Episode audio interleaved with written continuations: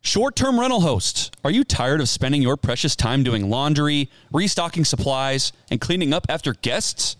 Look no further than B&B Maids of Omaha, your local heroes for short-term rental cleaning. Their team of skilled professionals is dedicated to turning over your short-term rental, making it spotless for your next guests and ensuring an inviting and welcoming space. Whether you're a busy Airbnb host or managing multiple properties, B&B Maids of Omaha is here to make your life easier and your guests' stays unforgettable. They pride themselves on reliability, trustworthiness, and attention to detail. B&B Maids of Omaha is your key to more bookings and five-star reviews. Ready to regain your time and boost your rental success? Visit bnbmaidsofomaha.com today to learn more and get started. Is your garage a mess? Don't stress. With cold weather right around the corner, don't let the excuse of an overcrowded garage keep you from parking in the garage this winter. Nebraska Garage Solutions offers affordable storage solutions that fit your storage needs. The owner Rob will work with every customer to ensure that we are meeting your expectations from start to finish. Nebraska Garage Solutions specializes in metal overhead storage, complete slat wall systems, custom build wood storage, and affordable badass garage cabinets to guarantee to make your neighbors jealous. Get your garage ready for the next Husker game and mention the code No Block No Rock to receive $25 off one 4x8 overhead metal storage rack. These industrial racks are adjustable from 24 to 48 inches and can hold up to 600 pounds. They provide an affordable storage solution that can get that clutter off the garage floor. Reach out to Rob today for a free consultation or shoot him a text at 402 987 8180 or check out their website, nebraskagaragesolutions.com.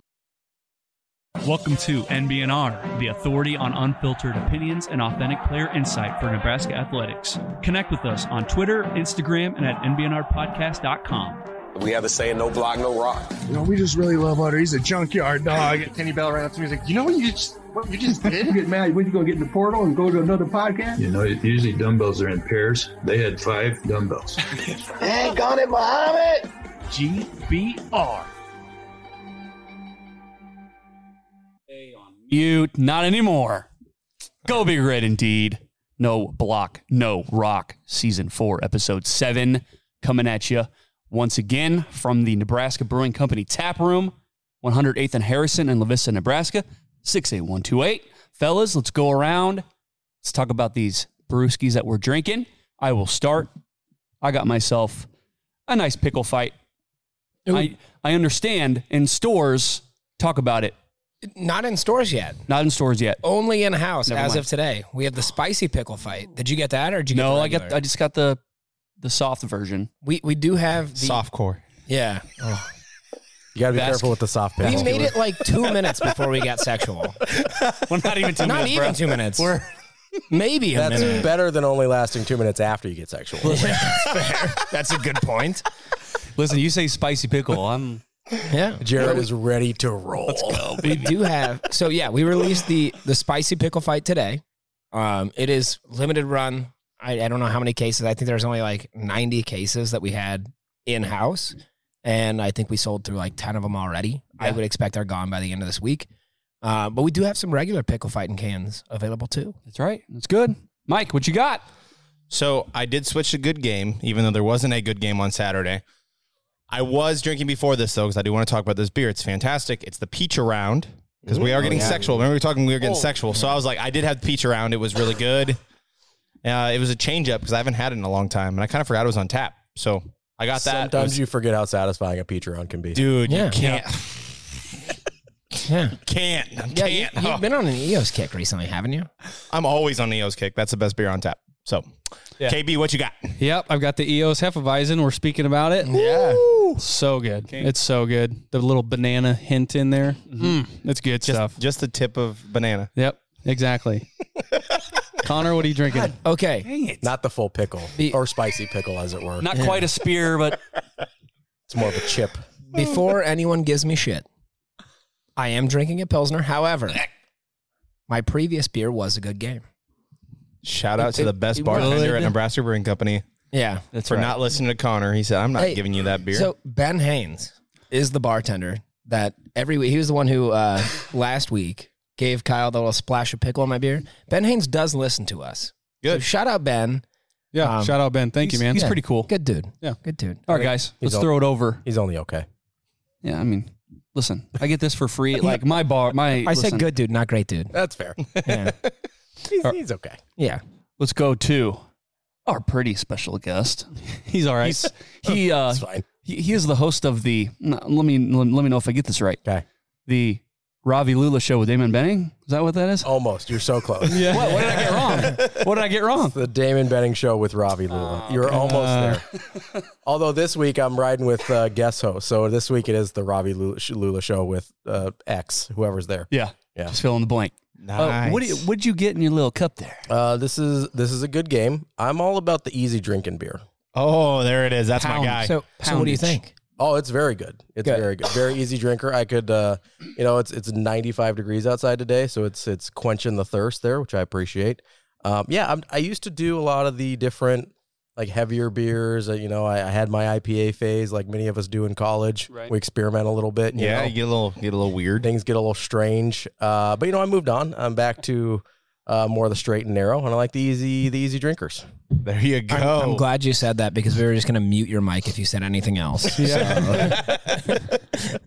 Straight and narrow, indeed. uh, so again, you know, Monday usually it's busy or not busy. Tonight is you guys got cornhole. You guys are freaking going crazy with it tonight. It actually, so I joke about like consistently about like, oh, there's a crowd outside. Oh. Legitimately, tonight there are like 150 people outside the room we're recording in. If you hear the noise, uh, any cheering, any yelling, all of it's for us. Just remember that. Yeah, definitely not cornhole. No. Right now, You can't cheer for that. No one's cheered for cornhole ever. That's what I'm saying. That's Okay. not a real thing. Have you have you watched Cornhole on E ESPN? It's As- actually pretty. As little as possible. Oh, right. it's actually really pathetic, isn't no, it? it's exhilarating. No, it's not. Watching these dudes that Stop. train for See- years, see this how is he's their trying to- pinnacle. It's, he's trying to- it's incredible. He's trying to make it happen. He's trying. Cornhole's not a thing. It's not going to be a thing. Gretchen Wiener, knock it Yeah, he's off. trying to make fetch It's happen. not a fetch, man. um, and before we get too deep into the the uh, Cornhusker football program, we want to thank everyone who came out to the Bauer Underground tailgate this past Saturday. Absolutely. it's a great you know, crowd. just, just coming through, uh, you know, overcoming overcoming the, the heat and the, you know, it was before the game, so it wasn't as bad. But you know, we had, I think his name was Nick, who made these like keychains for us, and Made us a koozie. made Connor a custom koozie, a Pilsner Bruh. Oh, Yeah. custom koozie. Maybe, and I, I left it at home, and that's a real big mistake on my part. But shout out Nick, provided that's the right name. I Yes, hope- it I, is. I didn't Yes, get it to is. meet him in person. made us a Um, chessboard yeah, with he made all us- our sayings. With all of our sayings from our podcast, Oh. he came all the way from Virginia to our Whoa. podcast. Kyle walked up Whoa. as I'm as I'm in the betting segment to show me inside that plastic bag. That was something I think it said I prefer backdoor. Normally I, I prefer backdoor. There it is. There it is. And I like was trying to contain my laughter as I was like trying to make a pick. Jared, I want to look at I want to ask you this. Okay, so we started in my basement back in 2021 this podcast.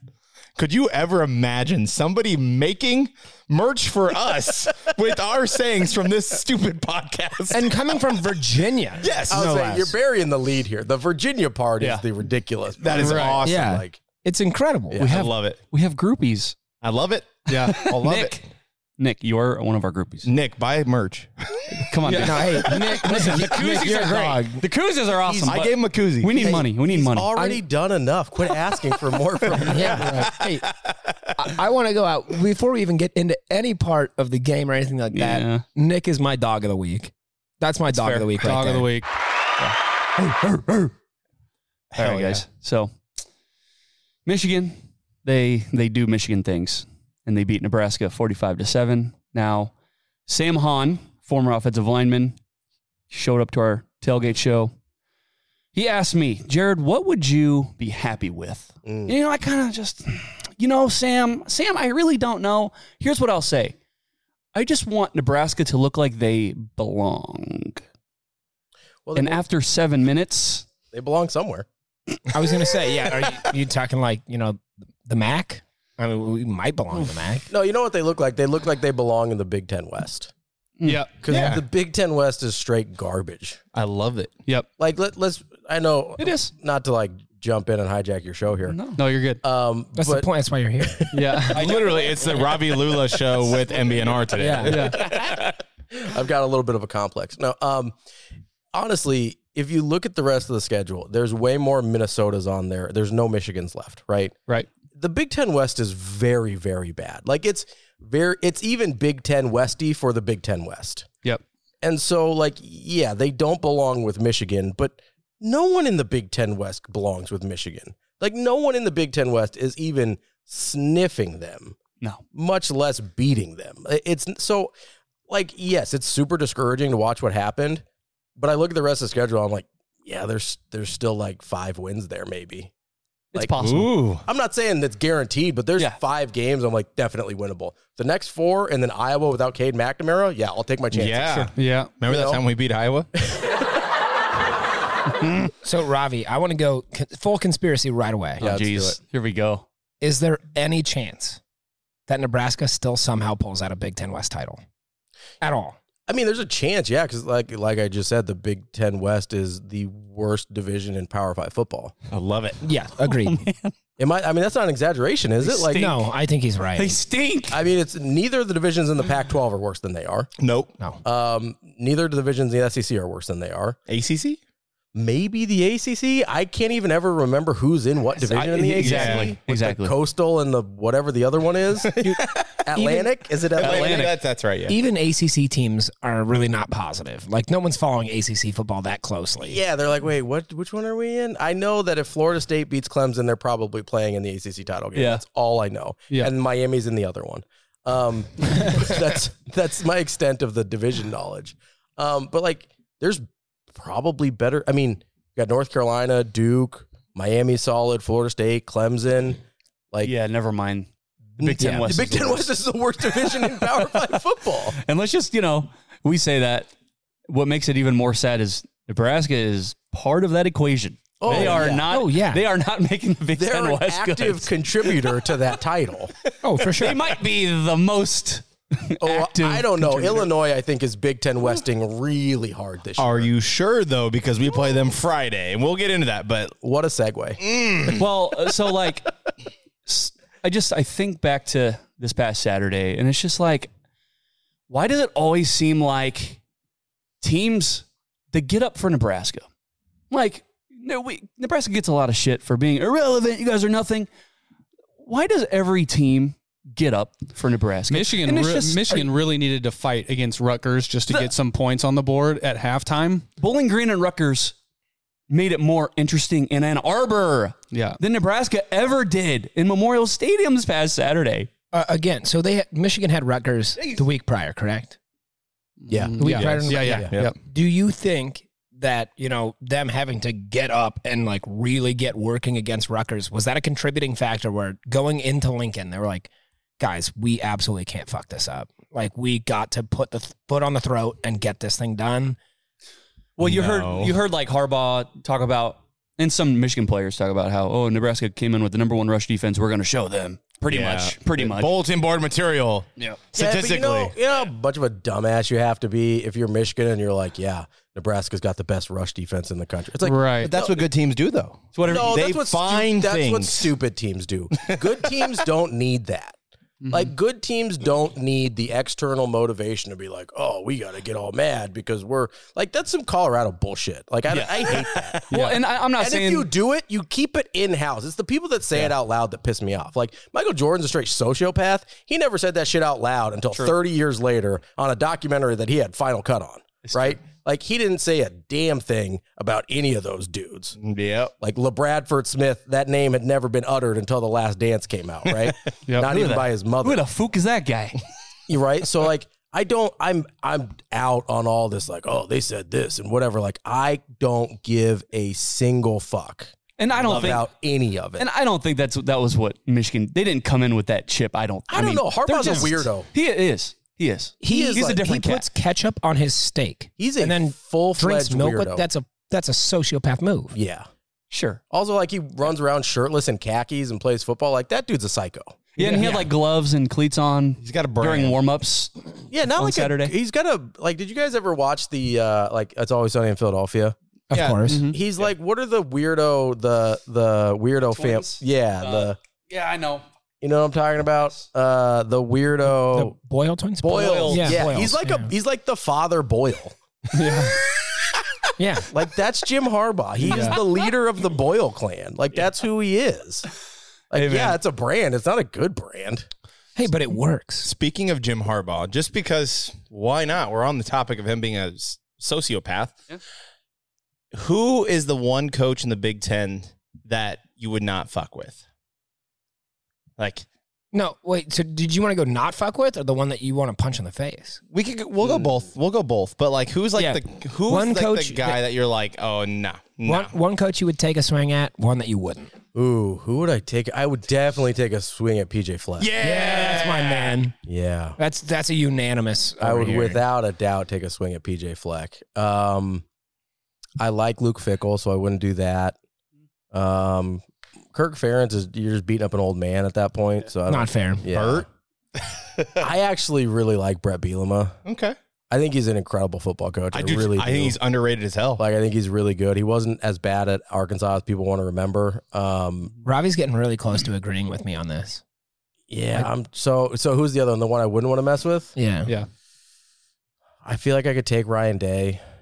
Never mind. Um, he's got he's one of those guys that's like never got hit because he was big, and it's like you fall like a p- potato sack. I'm You not scared. think? Oh, without a doubt. Lou Holtz would put him in a headlock. I just loved all those memes about like when Ryan Day called out Lou Holtz and Lou Holtz just on the couch like me. Yeah. Anybody that lets Lou Holtz live rent free in their head can can get beat up. Like I'm not worried about that. Yeah. Um, uh, let's see. I pro. I don't know. I mean, you- not Mel Tucker anymore. So Yeah. Are, are you gonna go Harbaugh? Uh, no, I would. Hit, I'd fight Harbaugh. I feel like Harbaugh. Like Harbaugh's a fake tough guy. Like, Frank, I I, don't- I feel like Harbaugh would get hit a thousand times, but just like he's like the Terminator, just continues to get back up. he'd keep getting back up, but he wouldn't hurt you. He'd be like, "I could do this all day." He'd like think he was Captain America, but he wouldn't ever like land a punch. He'd just be some bloody idiot. Um, you know, I Greg Schiano kind of scares me a little bit. Okay. he's got a little bit of a crazy eye to him that I don't. I don't love. yeah, Mm-hmm. I'm not sure. I and plus he's got kind of like the Italian. Like I don't know if Mm. he's connected. I don't. Oh, you know. yeah. It's, it's a you smart already move. know that. Well, Yeah. coaches for Rutgers, New yeah, Jersey. is Come it- on. Yeah, I'm. I'm probably not messing with Shiano. There's a reason he went to Okay. Jersey again. He Yeah. came Yeah, back. right. He's like, this is home. And this this is this is an offer he couldn't refuse. Exactly. Yeah, I'm probably. I think I'm gonna lay off a Shiano. for the Sopranos memes. That's why he went back. Sopranos memes. So, like, I guess the question is, w- what do we take away from this game? Like, what's the besides like the the obvious? Oh, Michigan's so much better. Like, what do you take away from this this utter beat down? Can I take a swing at it first? Please, Luke Reimer is very important to that defense. Is it Luke Reimer or is it Deshaun Singleton? Both, honestly, both, both the run stopper guys Yeah, that's fair. on the f- on like on the second level and third level are very important to this defense. also, And- let's not forget Cam Lenhard, who have they haven't had a sack since he's been yeah, injured. since he's been hurt, Yeah. Like yeah. literally have not had a sack since he got hurt. Yeah. like injuries suck. That's that's what that's what I got from the That's game. your takeaway. yeah, that's my it's takeaway. not even an injury. Like he had some weird freaking thing happen, Luke Reimer did. Yeah, Yeah. he got Yeah, yeah, yeah. sick or Yeah, something. sorry, it's a yeah. non-football yeah. thing. and he's not going to play this week. yeah. I heard you should be able to survive uh, Illinois without him, though. I hope You'd think so. You would think so. You, like, I heard Reimer was They're Mm-hmm. taken to the favored. hospital the morning of the game. Is that yeah, Yeah. he was like at breakfast and wasn't feeling good, and they either he rules like, hey, take him to the hospital. I don't know what happened. Sam McEwen made it sound like it might be some sort of infection. I don't know Yeah, if he I- knows for sure, but I think Rule said like like MRSA infection, something like that. So I Yeah. don't know, like maybe I don't know what you know, something like that. I, hopefully, it's not a big deal. But yeah, he's not playing against Illinois, so that's not ideal. not at all. I, I'll say this though, like Reimer or not, man, that defensive line was not good. they. Well, I, I don't know what they averaged per run, but Uh, I think it was I mean, right at. I think it was five. five. Yeah, it was five. Yeah, so, right I mean- at five. linebackers or not, those guys were getting pushed five yards. And that's what you get when you play, what is it, ninth year Harbaugh's Michigan squad. Like, Yeah. Yeah, I mean, It you- is- You, got- that's- you have to remember they were the number one offensive line for the last two years. So like, Yeah, that's sure. going to happen. Well, and yeah, I mean, this is just this is a much more finished product than what Nebraska is dealing with right now, and I, I'm I'm trying to find right now what their yards per carry was before that, but I I don't think that was an abnormally large number for Michigan. Sure. Right. So No. you're talking about a team, and this kind of goes back to the Big Ten West stuff we were talking about before. I'll try and stay in front of my microphone here. Um, you know, this is a team that has national title aspirations, like legitimate national title aspirations, right? Mhm. They've been they made the playoff with Cade McNamara Right. Who's out now? and was bad. Like he's yeah. Cade McNamara is not a good quarterback. He's Yeah. like, tell me the Iowa offense is going to be so shitty. He- yeah, Cade, they are. Yeah. Yeah, they're not good. He looked like a Big Ten West quarterback. Yes. Yeah. And Harbaugh got to a playoff with that guy as his quarterback. And now he upgraded to a five star who's like a Heisman hopeful, right? He's good. Yeah, he's like actually good at football. Those throws he made on Saturday, coverage is there, and they're just the balls just Yeah, in like, he makes perfect it- spots. He made some good throws, and the receivers help him out when he doesn't make good throws. Mhm. And, you know, so it's this is a totally different beast than literally anyone else Nebraska's going to play this year. Sure. And so, yeah, the five yards per carry is a little concerning, but I don't think the rush defense was an aberration before that. It was four games, two of them were against Power Five teams. Northern Illinois wanted to run the ball, they just couldn't. They had four straight games with under 60 yards rushing allowed. Michigan is just that good. Yeah. Mm-hmm. Mm-hmm. Yeah. Like, they are. Like if this had if Georgia had done this to Nebraska, I don't think we're having this level of, of No. concern, right? Well, I think people look back at 2019 with, or I'm sorry, 2021 with Yeah. the Frost 32 29, and they're like, well, we did it last time, so why can't we do it yeah, again? Cade McNamara was the quarterback on that team. Rose colored glasses. Cade McNamara was the quarterback on that team, and it's it's a totally just different team on both sides of the ball. Like I don't. Also, that was Scott Frost year four. This is Matt Rule game five. Yeah. Like we are talking about vastly different things here. If you can't, if if Matt Rule can't hang with Michigan in year four, like yeah, we've got a problem. If he can't put up that level of effort in year four, then we can have a conversation about like maybe this isn't working out, or maybe this isn't going the way we want it to, or somebody needs to make some changes. But Mm-hmm. in game five, yeah, like what happened in game three of the Scott Frost era, fifty six to ten, I think. Is that a whole hell of a lot different than what we saw? He said he said after the game that it will not get lower than this. It cannot get worse than this. After he got beat down in Ann Arbor. He was wrong. Yeah. Um, but Sure. yeah, li- like that. That's the game you have to compare it to, not 2021. You have Sure. to compare it to 2018, where essentially the exact same thing happened Mhm. against a worse Michigan team. Yeah. So, I, I yeah, I get the 2021 thing because it's recent. You're like, oh, it's not that long ago. Like Nebraska couldn't have fallen that far. First of all, like 75 percent of the roster is different on Nebraska, Yeah. and secondly, Michigan's even better than that team was. Way better. Yeah. Well, like, not close, I don't think. I th- maybe it's just me, but it just seemed like the team kind of took the mindset of the fan base on Saturday because uh, you, you make it sound like there's a lot of fans that are pissed off about this. I I think I'm pissed off that more people aren't because I think a lot of people were just like kind of saw this coming. Let's just move on. And I get that sentiment, but it's just I think that the team kind of took on that mindset of the fan base on Saturday. We're gonna lose. Let's just kind of get through this. And you know, Sipple kind of made a, a thing about it about the lack of fire. Where was the you know I didn't think there was lack of fire. I thought Yeah. they played tight. I didn't think it was a lack of effort, a lack of fire. I thought they were tight. I thought they kind of knew that the task ahead of them was pretty hefty, and they played tight. Mhm. Um, I wouldn't because I had some people, you know, and, and it's entirely possible that the people that call in and comment on daily talk radio shows are not an accurate representation of the population. I'm willing to I'm willing to hear that. They may be a vocal minority. I'm I'm willing to say that's a possibility, but I heard a lot of like oh there was no effort, like they were they were not playing hard and I don't think that was the case. I think they were playing hard. I think they were playing tight though. And that sure is not a that's not going to go well when you're playing a team like Michigan.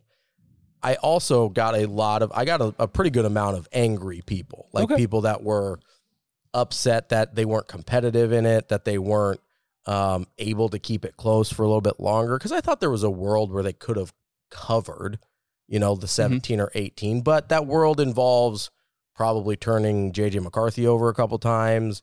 You know, like if he has the Bowling Green game against Nebraska, you can probably cover. Mm-hmm. Like that's kind of where I was at. I was like, yeah, they might be able to cover, but I I I couldn't believe how many people were angry with the performance. At least people that were talking to me either on the show or on my in uh my social media or whatever. Like I couldn't believe that, and I was kind of taken aback. I was like, you guys know this is Michigan, right? Like if this happens against Michigan State, like yeah, be mad. Right. Yeah. Absolutely. If this happens on Friday against Illinois, like yeah, be be super mad. But against Michigan, like I don't know, like I see we're not there Ta- yet. yeah, take a Xanax. I think people I think people were were particularly disappointed in the fact that like there is a few things there are a few things that are not just unique to playing Michigan who is a national championship contender and that is the fact that Nebraska is atrocious on third and long Yep. and the 50-50 balls are seemingly always 100% in the wrong direction for Nebraska. The, you know, hey, the ball's going to bounce our way eventually. None of that happened. No, it doesn't you, happen. you had a pooched punt that, of course, bounced right into Michigan's hands. And they get then- 30 yards on it. Then they have a tip ball at the line, and a guy that looks like he weighs 450 pounds caught an over the shoulder interception. Making plays, baby. And I thought he was like a lean 380. Okay, okay, okay. But and and then I mean, like you just look at it, like at the tailgate, I said, look, if your offense cannot put together just some sort of resemblance of a sustained drive at all during the game, then your defense is going to suffer, and that's exactly what you saw. That defense, by the time the fourth quarter rolled around, like I, I think it was the last touchdown where there was no one near the wide receiver, and I was disappointed. My dad's like, dude. That defense is just broken right No, now. Oh, It's like what happened against Colorado, right? Like, Exactly. they were on the field for too long and eventually the dam breaks, right? But he- hear me out on this. I, I think all of the things you mentioned, which I, are fair criticisms, those we look at as like hustle or luck or a lot of those things, those are talent issues. Mhm. They're all talent issues. Because guess what? When you get more talented, things start to go your way. When you have better defensive backs, 50 50 balls become 50 50 balls, Right. not 80 20 balls, right? Yeah. When you have more talented guys, you're able to sustain on defense longer because you can, you know, Tony White's trying to get in 20, 25 guys on defense. Well, guess what? Three of his best ones are hurt right now. Yep. And some of the guys behind that are, you know, Josh Bullock was a walk on 15 minutes ago. Like that's he, he's a nice player, but like there's a talent gap there Yeah. between Like, Michigan I- and, feel- and Nebraska. Phelan Sanford, all due respect, Incredible athlete, uh, you know, but not a high level football player. Like really good special teams guy. If he's on your special teams and that's it, you're in great shape. Yeah. If you have to play him legitimate time against a national title contender, the talent gap's going to show up there. Mm-hmm. And so, I, I- like, there's everything that I saw. I was just like, oh, that's a talent gap because people used to, and you know, leave it to me to bring everything back to Creighton basketball. But people used to get on Creighton about losing close games all the time, right? Especially in like the Doug McDermott era ish, where they would like lose close games, lose close games. I was like, this isn't a coaching issue. This is a talent issue Mm-hmm. because Creighton at that time didn't have the guard play. And that's all it is. In close games, in the NCAA tournament, in, in conference tournaments, and in, close basketball games against good basketball teams, guard play gets you shots up. And if you don't have good guard play, you're not getting the shot up you need to win a game. It's the same thing in football. It's less specific, but it's a talent issue across the board. Is it's not necessarily about scheme or effort or anything like that. If you give 100% effort and a guy that's 30% more talented than you gives 90% effort, he wins. Yep. And that's all it is. Like when I watch Michigan, that's all I saw was that team's a hell of a lot better than Nebraska. Yeah. So that's what boils down to my analysis of this game. Nebraska runs like we're a Big Ten team. Mm-hmm. Mhm. We just get out Big Ten Yeah. by teams like Michigan. And Michigan out Big Ten's everybody, by Yes. the way. Michigan out Big Ten Ohio State the last two years. Yeah. Right? And Ohio State's way more talented than Nebraska. not even close. Yeah, like it's not even in the neighborhood, right? But they out Big Ten everyone. They they Michigan was like, hey, I like this Big Ten model. Now let's shoot a bunch of testosterone in its ass, and we're gonna turn it into Michigan. Like that's basically what happened. And so they out, they out Big Ten everybody. Like this isn't a Nebraska specific problem. No. Mm-hmm. They've done this to everybody for the last three years.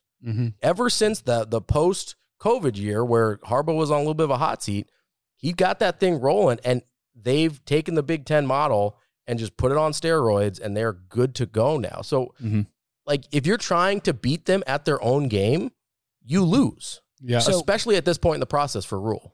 so we have Ravi Lula on mic suggesting that the Michigan team is Well, he's on not. steroids. Hold on. He's not on mic. He's on a mic. yeah. Yeah, on He's a not mic. on me yet. Suggesting the Michigan team is on steroids. Put it on the market. Yeah, that's what Nebraska did in the 70s and 80s. We should do that again. Um, I encourage it. Um, No, uh, yes, highly recommend it. Ravi Lula here for steroids. Yes, absolutely. Actually, Yes. in like baseball, I am a big steroid guy. I would, I, I need them to just be juicing up like they were. in the late 90s. Mark McGuire is my hero. Tell me- Everybody wants to see 600 foot home runs. Nobody wants to see one nothing. All right, like Yeah. let's like I grew up going to the College World Series before they modified the bats. Like I want Way better. Yes, I want the juiced bats, the juiced balls, and the juiced ball players on the diamond. it's fun because baseball is more fun.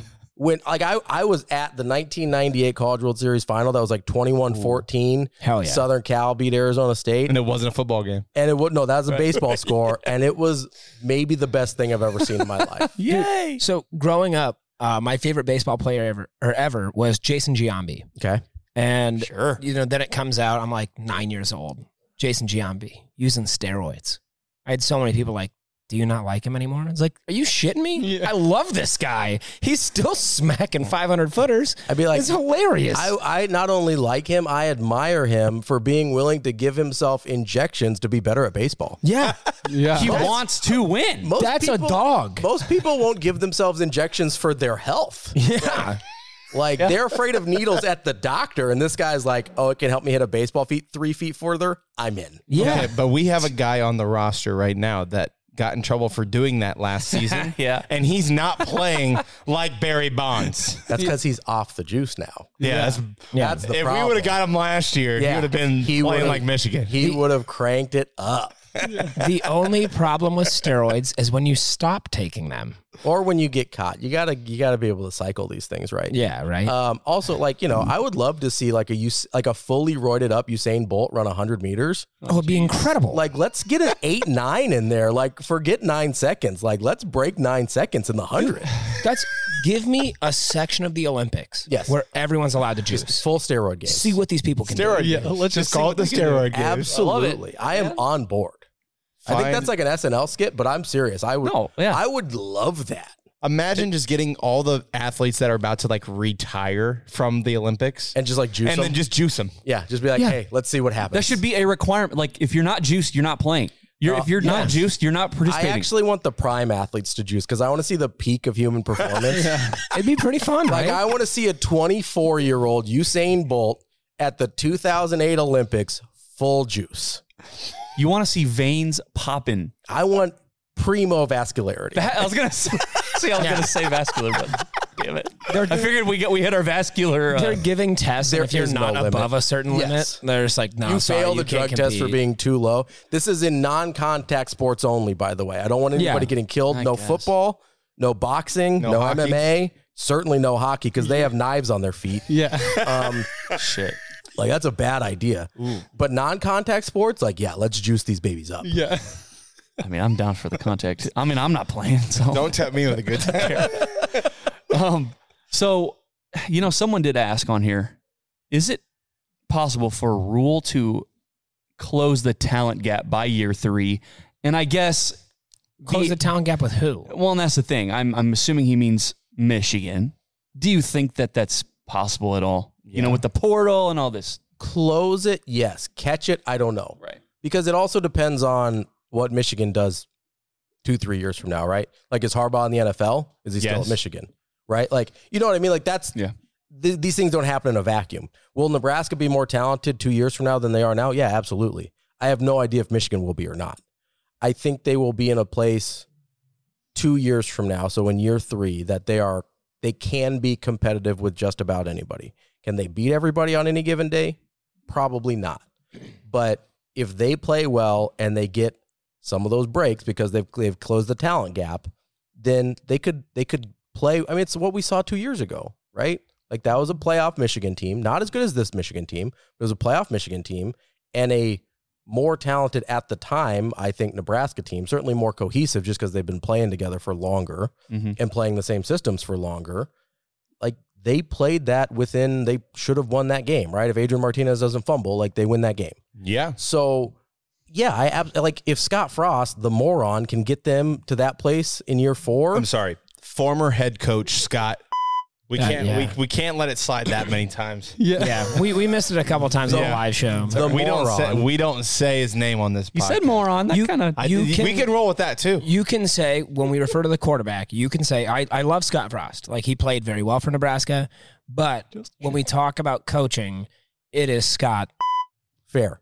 Um, yeah, like I- I'll just call him Margaritaville. Um, That- that's perfect. yeah. No, the that's that's being disrespectful to Jimmy Buffett. R.I.P. Yes. Yeah, R.I.P..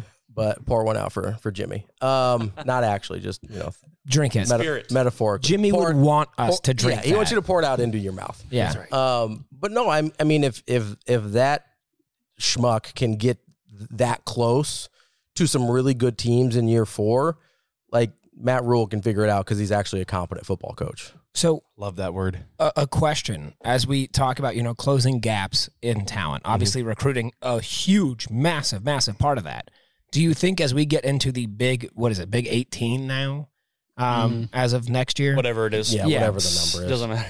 do you think that Nebraska being a Big Ten team, does that lose a little bit of luster when you look at all of these incredible programs inside the Big Ten? You know, especially looking at the additions of USC, uh, like Mm. Washington. Yeah, Washington.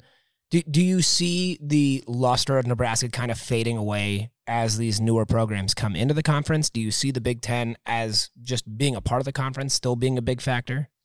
Yeah, I don't necessarily see the luster of Nebraska fading away. I, I think it puts more pressure on them, right? Because you're competing against more really high quality programs. Um, and so that is to me it's more pressure. Just hey, you, you can't skate by in a in a weak ass Big Ten West, right? You can't just figure out a way to get to seven wins and all of a sudden on the last weekend of the season you're playing for a spot in the Big Ten title game. That's not gonna happen anymore Mm-hmm. but it also provides this opportunity as we go into a, a 12 team uh, playoff where your strength of schedule is always going to be incredible right so if you do get functional where you're up to 9 10 wins all of a sudden you're right on the doorstep of making the playoff without ever having to even play for a big 10 title i mean there's going to be teams both in the sec and the big 10 that never sniff a conference title that are in the big that are in the playoff, right? It's going to be the same thing you see with with college basketball, right? Like Kansas won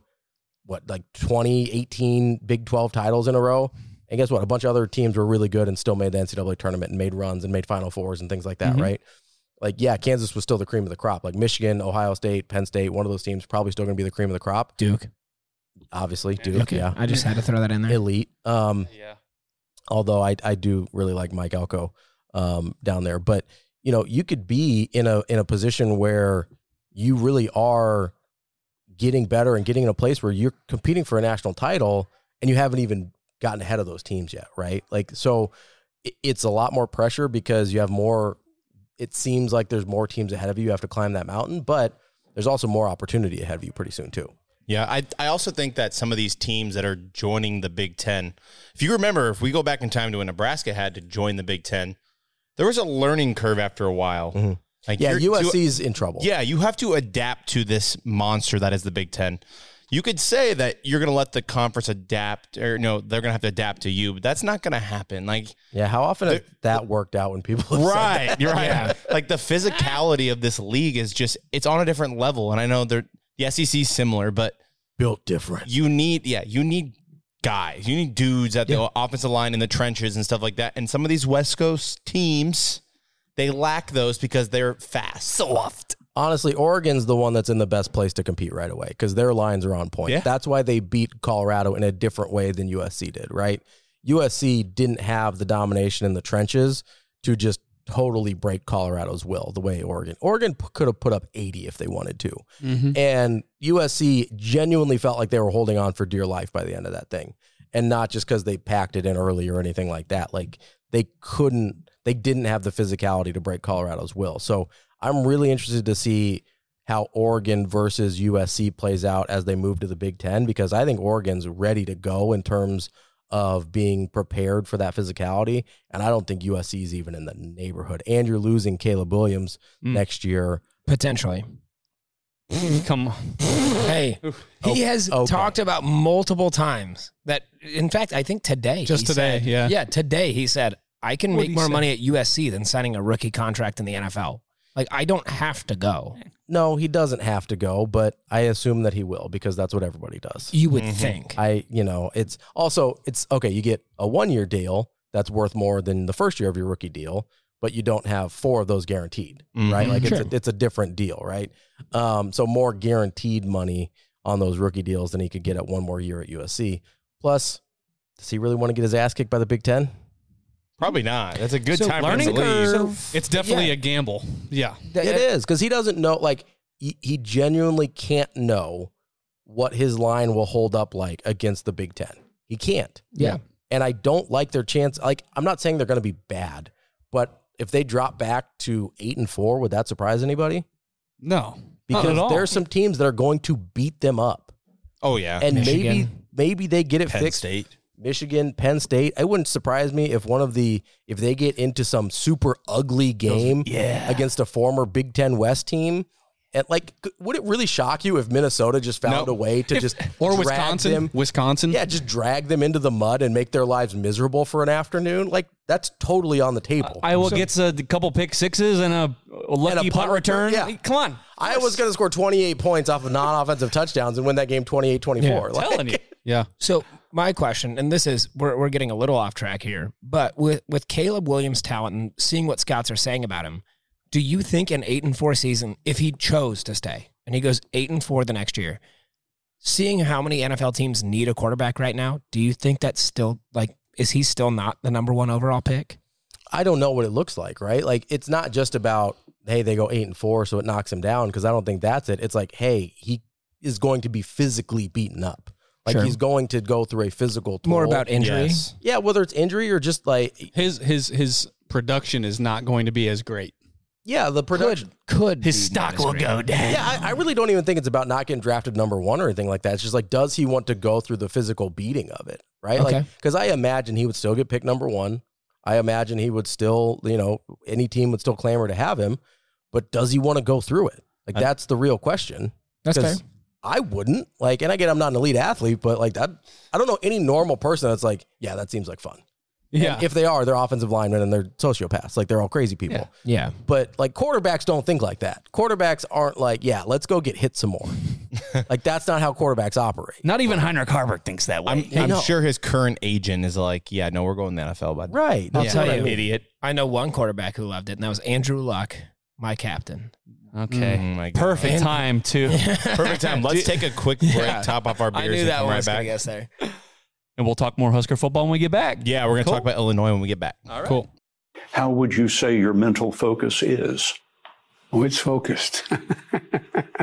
I say it's, I think it's I, I haven't look.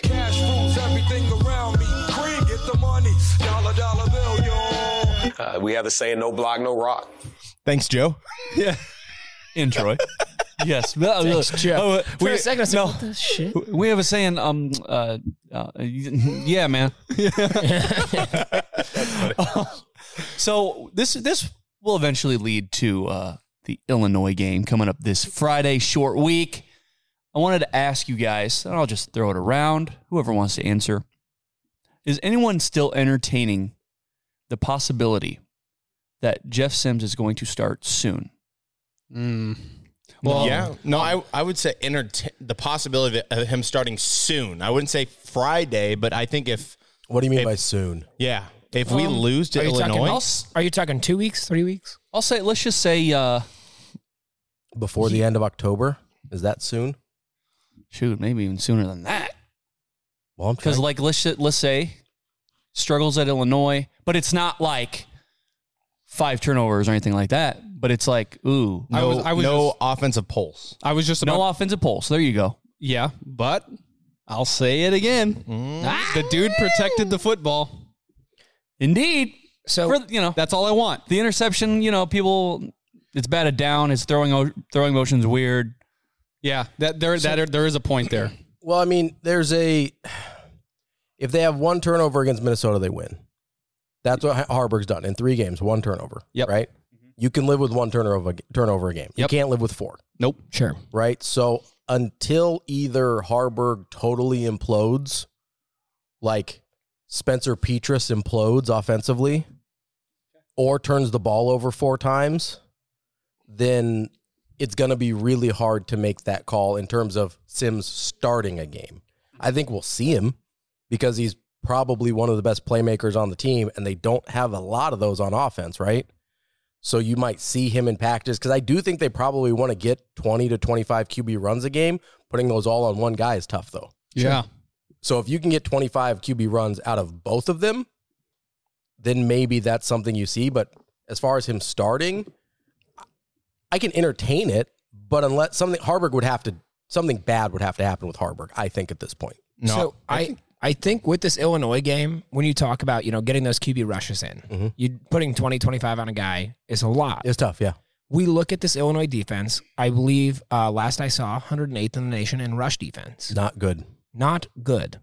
Um, Nebraska is Nebraska. We know this team's identity, whether they want to accept it or not right now. It is a rushing offense. I see I, Harburg is a track star. He is. The man can run the damn ball. Um, Fleeks had one really good run this last week, but I- I think a lot of our rushing offense has come out of our QBs. Like we've seen Sims do it, we've seen Harburg do it, and I I would not be surprised to see Sims a little bit in this coming game. I don't know how healthy he is, but if he assuming he's healthy enough to go, it because I was actually surprised to not see him against Michigan. I thought we would see both of them at some point Oh, against Michigan. especially at the end of the game. I stayed in the stadium later because I thought I was going to see Jeff Sims, So- and he did not come so in. like that's where I'm because he didn't come in at all against Michigan. I go okay, is he? he- He that ain't to good. me says he's still not healthy. So I actually I go the opposite way. I don't think it's about his health. I think it's about the confidence in him against Mm. a much harder defense. And you know, we know like he's being referred to around the state as the turnover machine against a defense that is turning the ball over really well. And you know, conversely, you look at the Nebraska defense not turning it over. We had to win that turnover battle to be even anywhere near being in that game. And if you put a guy in like Jeff Sims in that game, the odds flip f- pretty hard. Well, and you're going up against a. I know it's their second and third teamers by then, but um, you put Sims in, who's already hobbled, and it's like, oh god, what if he takes a hit? And it's just like, Well, that's the thing. If he is still hobbled, that's the thing that we don't really know, right? Sure. Because we know he's been practicing some, at least. We don't know to the degree that he's actually healthy, and so to me, if you have a set package of plays that you're comfortable with him running, his chances of turning the ball over actually go dramatically down because he's not throwing the ball, which is three of his turnovers early. Hopefully, you've got to the like. I don't. I understand the snaps count in terms of the stuff that he dropped. That to me is not going to be a perpetual issue. If it is, he can't play at all, right? Like, like if he Sure. can't hold on to a snap, like Well- he's just Well, my thing, my thing Done about forever. the my thing about the snap though is that Heinrich Harburg has had some drop snaps.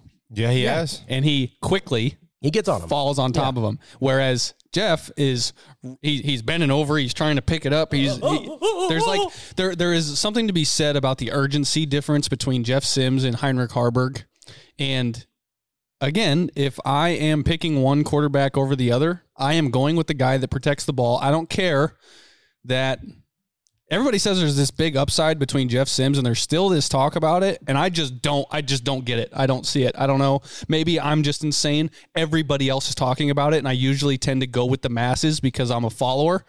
But Kyle, I what did- just don't I just don't see your upside. Kyle, what did you say to me in the truck on the way to Lincoln this Saturday? What were your exact words? Was it what can Jeff Sims do that Harburg can't? Was Yeah. it- were those your words? Yeah. And I, I would challenge anybody to answer that. I think he's more polished as a passer. I know that's kind of funny to think about, but I, I really think they're limited in what they're comfortable even calling for pass plays for Harburg. Yep. Um, now, he's mistake prone as well, right? But I think he's a better natural thrower of the football than Heinrich Harburg is. Now, does that get you anything? Not necessarily. Right. But you ask what the difference is. Physically, that's the difference to me. I think his burst initially is better than Harburg's. Like I think he gets to top speed faster. Harburg has good top end speed. You're like there's no question there. Right. We saw it a couple times. Like when he gets to full speed, he's really tough to catch. I think it takes him longer to get to full speed. And so when you're getting these situations where it's like, hey, I need a guy to get five or six yards, he gets three or four because he doesn't accelerate through the hole the way that Jeff Sims can, right? So to me, those would be the biggest physical differences. I think Sims is a little bit quicker to get to fo- top speed, and I think he's a better natural passer of the football. Now, sometimes he trusts his arm too much, and that works against him. Um, sometimes he doesn't get to the hole because he wants to dance around and try and make a big play, whatever. Like those are all those are all fair criticisms. But in terms of their physical abilities, that's where I would mark the difference between the two guys. Now, how that actually plays out on the field is a totally different equation, which we've kind of seen in real time here. And you have to you have to look at who is around the quarterback. You've got an offensive line. You've got one guy that has a couple different occasions of scoring a 0.0. We've talked about how real those ratings are, whatever. But I'll say this about the wide receivers we are not beating anybody one on one. Ooh, that's actually not true. Okay, so you've got Billy Kemp that are No, running the, the slants, and you've got Tommy not- Hill taking the top off. I'm not taking. I'm not Two talking times. about specific guys. Yeah. I'm talking about when you watch the tape, guys get open. Whether it's one on one, whether it's schemed open, there are more guys open that are getting than are getting the football. The quarter, like, I get the wide receivers are not world beaters, right? Because they're not. But Billy Kemp got open for four years at Virginia with not world beaters either, right? Like Billy Kemp gets open we don't have a quarterback. Nebraska doesn't have a quarterback that is capable of making the passes on a consistent basis. Because like that's what Billy Kemp thrives on is like a precision passing game. Neither of those two guys are what come to mind when you think precision passing. Not at all, right? Like you're thinking maybe they take some big shots. Harburg seems pretty comfortable on some quick slants and some deep kind of deep crosses up to about 15 yards, but like he- he's a guy that's very limited in the throws that he feels good about. Sims probably feels good about more throws and maybe shouldn't take some of them that he does, right? But if you look at if you watch the tape and are only watching receivers, m- way more guys are open than get thrown the ball. So I have a two-parter here. Okay. Mm-hmm. We're talking about guys getting open. Uh, and we talk about you know Jeff Sims being a better natural passer. Mm-hmm. So is the issue if it's not with receivers getting open? Does it come down to decision making from the quarterback? Yes. And if Jeff Sims eh, or Harburg are not making those correct decisions, is this really a net gain, loss, or negligible between the passing game? If neither of these guys are making the correct decisions, Yeah, so I think the thing that you're leaning on with Sims is he has a track record of some quality performance against Power 5 teams with at Georgia Tech. sure. yes, he had the turnovers, but if you actually look at his progression over the years at Georgia Tech, he turned the ball over less each year. It was kind of a Cam Jurgens thing there where he had a really tough start turning the ball over. And then it kind of just stuck with him the rest of the time. Like after his freshman year, Cam Jurgens really didn't have that many bad snaps. Like if you actually look No, at yeah, it and yeah, yeah. count it up, but he carried the stigma of oh man. So every time he did it after that, it was like oh god, here we go again with, with Cam Jurgens, right? That's kind of how it was with Jeff Sims at Georgia Tech. I watch weirdly, even though I can't name the divisions, a lot of ACC football because I like Florida State a lot, and so I watched Jeff Sims a pretty decent amount, and he had some moments where he was legitimately pretty good. Now, can they find those moments consistently out of him? I have no idea. No one's been able to at this point, right? So maybe it's not a thing that he can do. But that's kind of what I thought about Adrian Martinez. And then he goes to Kansas State and they he looks really good with them when he's not asked to do too much. And they put him in a system that doesn't require him to do every goddamn thing on the football field, right? Yeah. And so can they find that balance with Jeff Sims? I don't know, but he's got the talent to make it work if they can. I- I- I'm not doubting the talent, but again, it, turnovers aside, Mm-hmm. looking at we talk about receivers getting open. We say in the Minnesota game, he throws a pick into triple coverage in the end zone, and we we have receivers open. Yeah, no, Berkshire's so- standing in the front of the end zone, just be like, please, Yeah. someone throw me the football. Yeah. So no, I, I, I know. My, my question is less about the the turnovers and more about the decision making. Right, but decision making is the poor decision making is what led to the turnovers, right? Sure. Like, so the poor decision make usually it's not that he just threw it and it didn't go where he wanted it to go. That's the important distinction. I feel like with Harburg, if he's going to throw interceptions, it's because the ball didn't go where he wanted it to go. That's Okay. what I mean. He's a Okay. not as good of a thrower of the football. Like if Jeff Sims throws an interception, it's because he made the wrong decision. If Heinrich Harburg throws an interception, it's because the ball didn't go where he thought it was going to go. Okay. And you know, when I hear In general, right? Like not yeah. No. it- yeah. I get it. when I hear decision making and Jeff Sims in the same sentence, I get a little. Ugh, I don't. I mean, I'm not. Uh, I don't have the highest confidence in that, especially what we saw. I mean, I mean, people forget just how like is pathetic too strong a word? Is pathetic too strong a word? of quarter, quarterback play those I- first two games. I, mean, it wouldn't say was pathetic. I would say bad. Either I think pathetic is worse. I would say ineffectual. There we go. I mean, impotent is Flaccid? that too strong?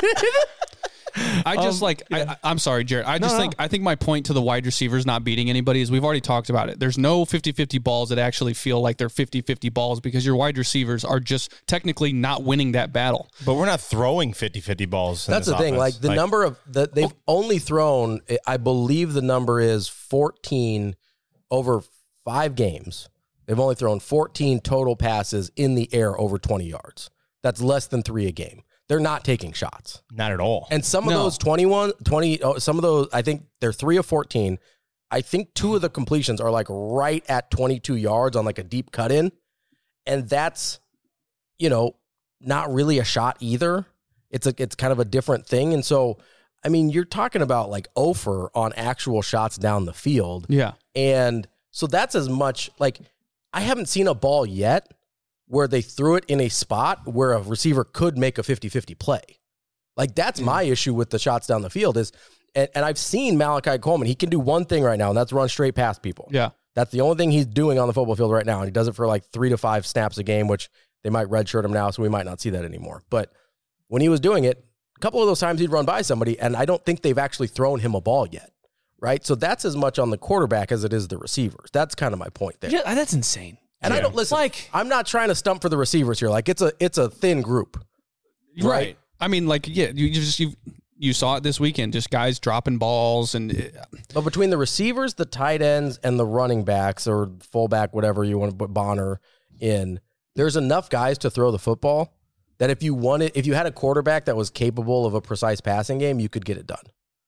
Like it's not a great group by any means. You're not talking about Ohio State or even Minnesota. Like Minnesota had some pretty good receivers, but it- you're not talking about that level of that. But they're good enough to be competent in the passing game if the quarterback is competent in the passing game. Yeah. That's my only point because a lot of it gets lumped on the wide receivers, but we haven't seen anything out of the quarterbacks yet to be like, yeah, they could do it with better wide receivers. yeah, Like you could give Marvin Harrison Jr. I'm not I'm not totally sure they're getting him the football. right. You know what I mean? Like No, that's my th- biggest. Marvin's issue. like, bad. dude, what the hell? right? I mean, it's like Jamar Heinrichs. Chase. It's like Jamar Chase in Cincinnati. He's like, I'm open every play. Yeah. Right? Heinrich's like, dude, uh, sorry. He's like, I don't know. I, I thought I saw a guy. Going back to the original question. I don't even remember what it was.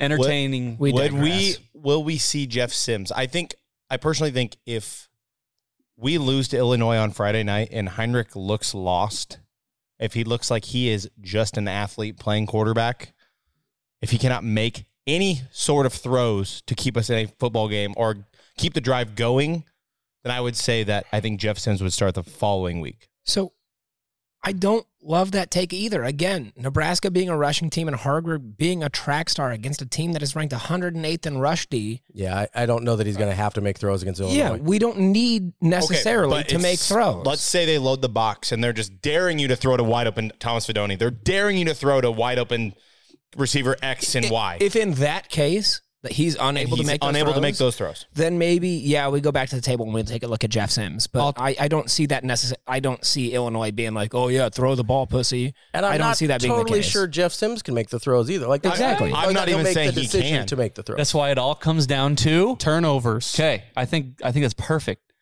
Now, I I don't know if this is, I don't know if this is red meat to you guys or whatever, but shotgun formation, fourth and one. Are you as I don't love against it? I don't. Terrible. Are you as against it? Like, am I crazy for thinking? Yes. Because there's some people like no, no, no. I'm saying it was terrible. There's like people that are like it wasn't even a terrible call, and I'm just like it's literally the worst thing you could call. Like you're putting yourself at a disadvantage right away. right? Am I nuts? Don't hate it as much as fade passes from inside the five. I really, really hate Sure. that. But it's up there. I mean, it's especially with the push rule now.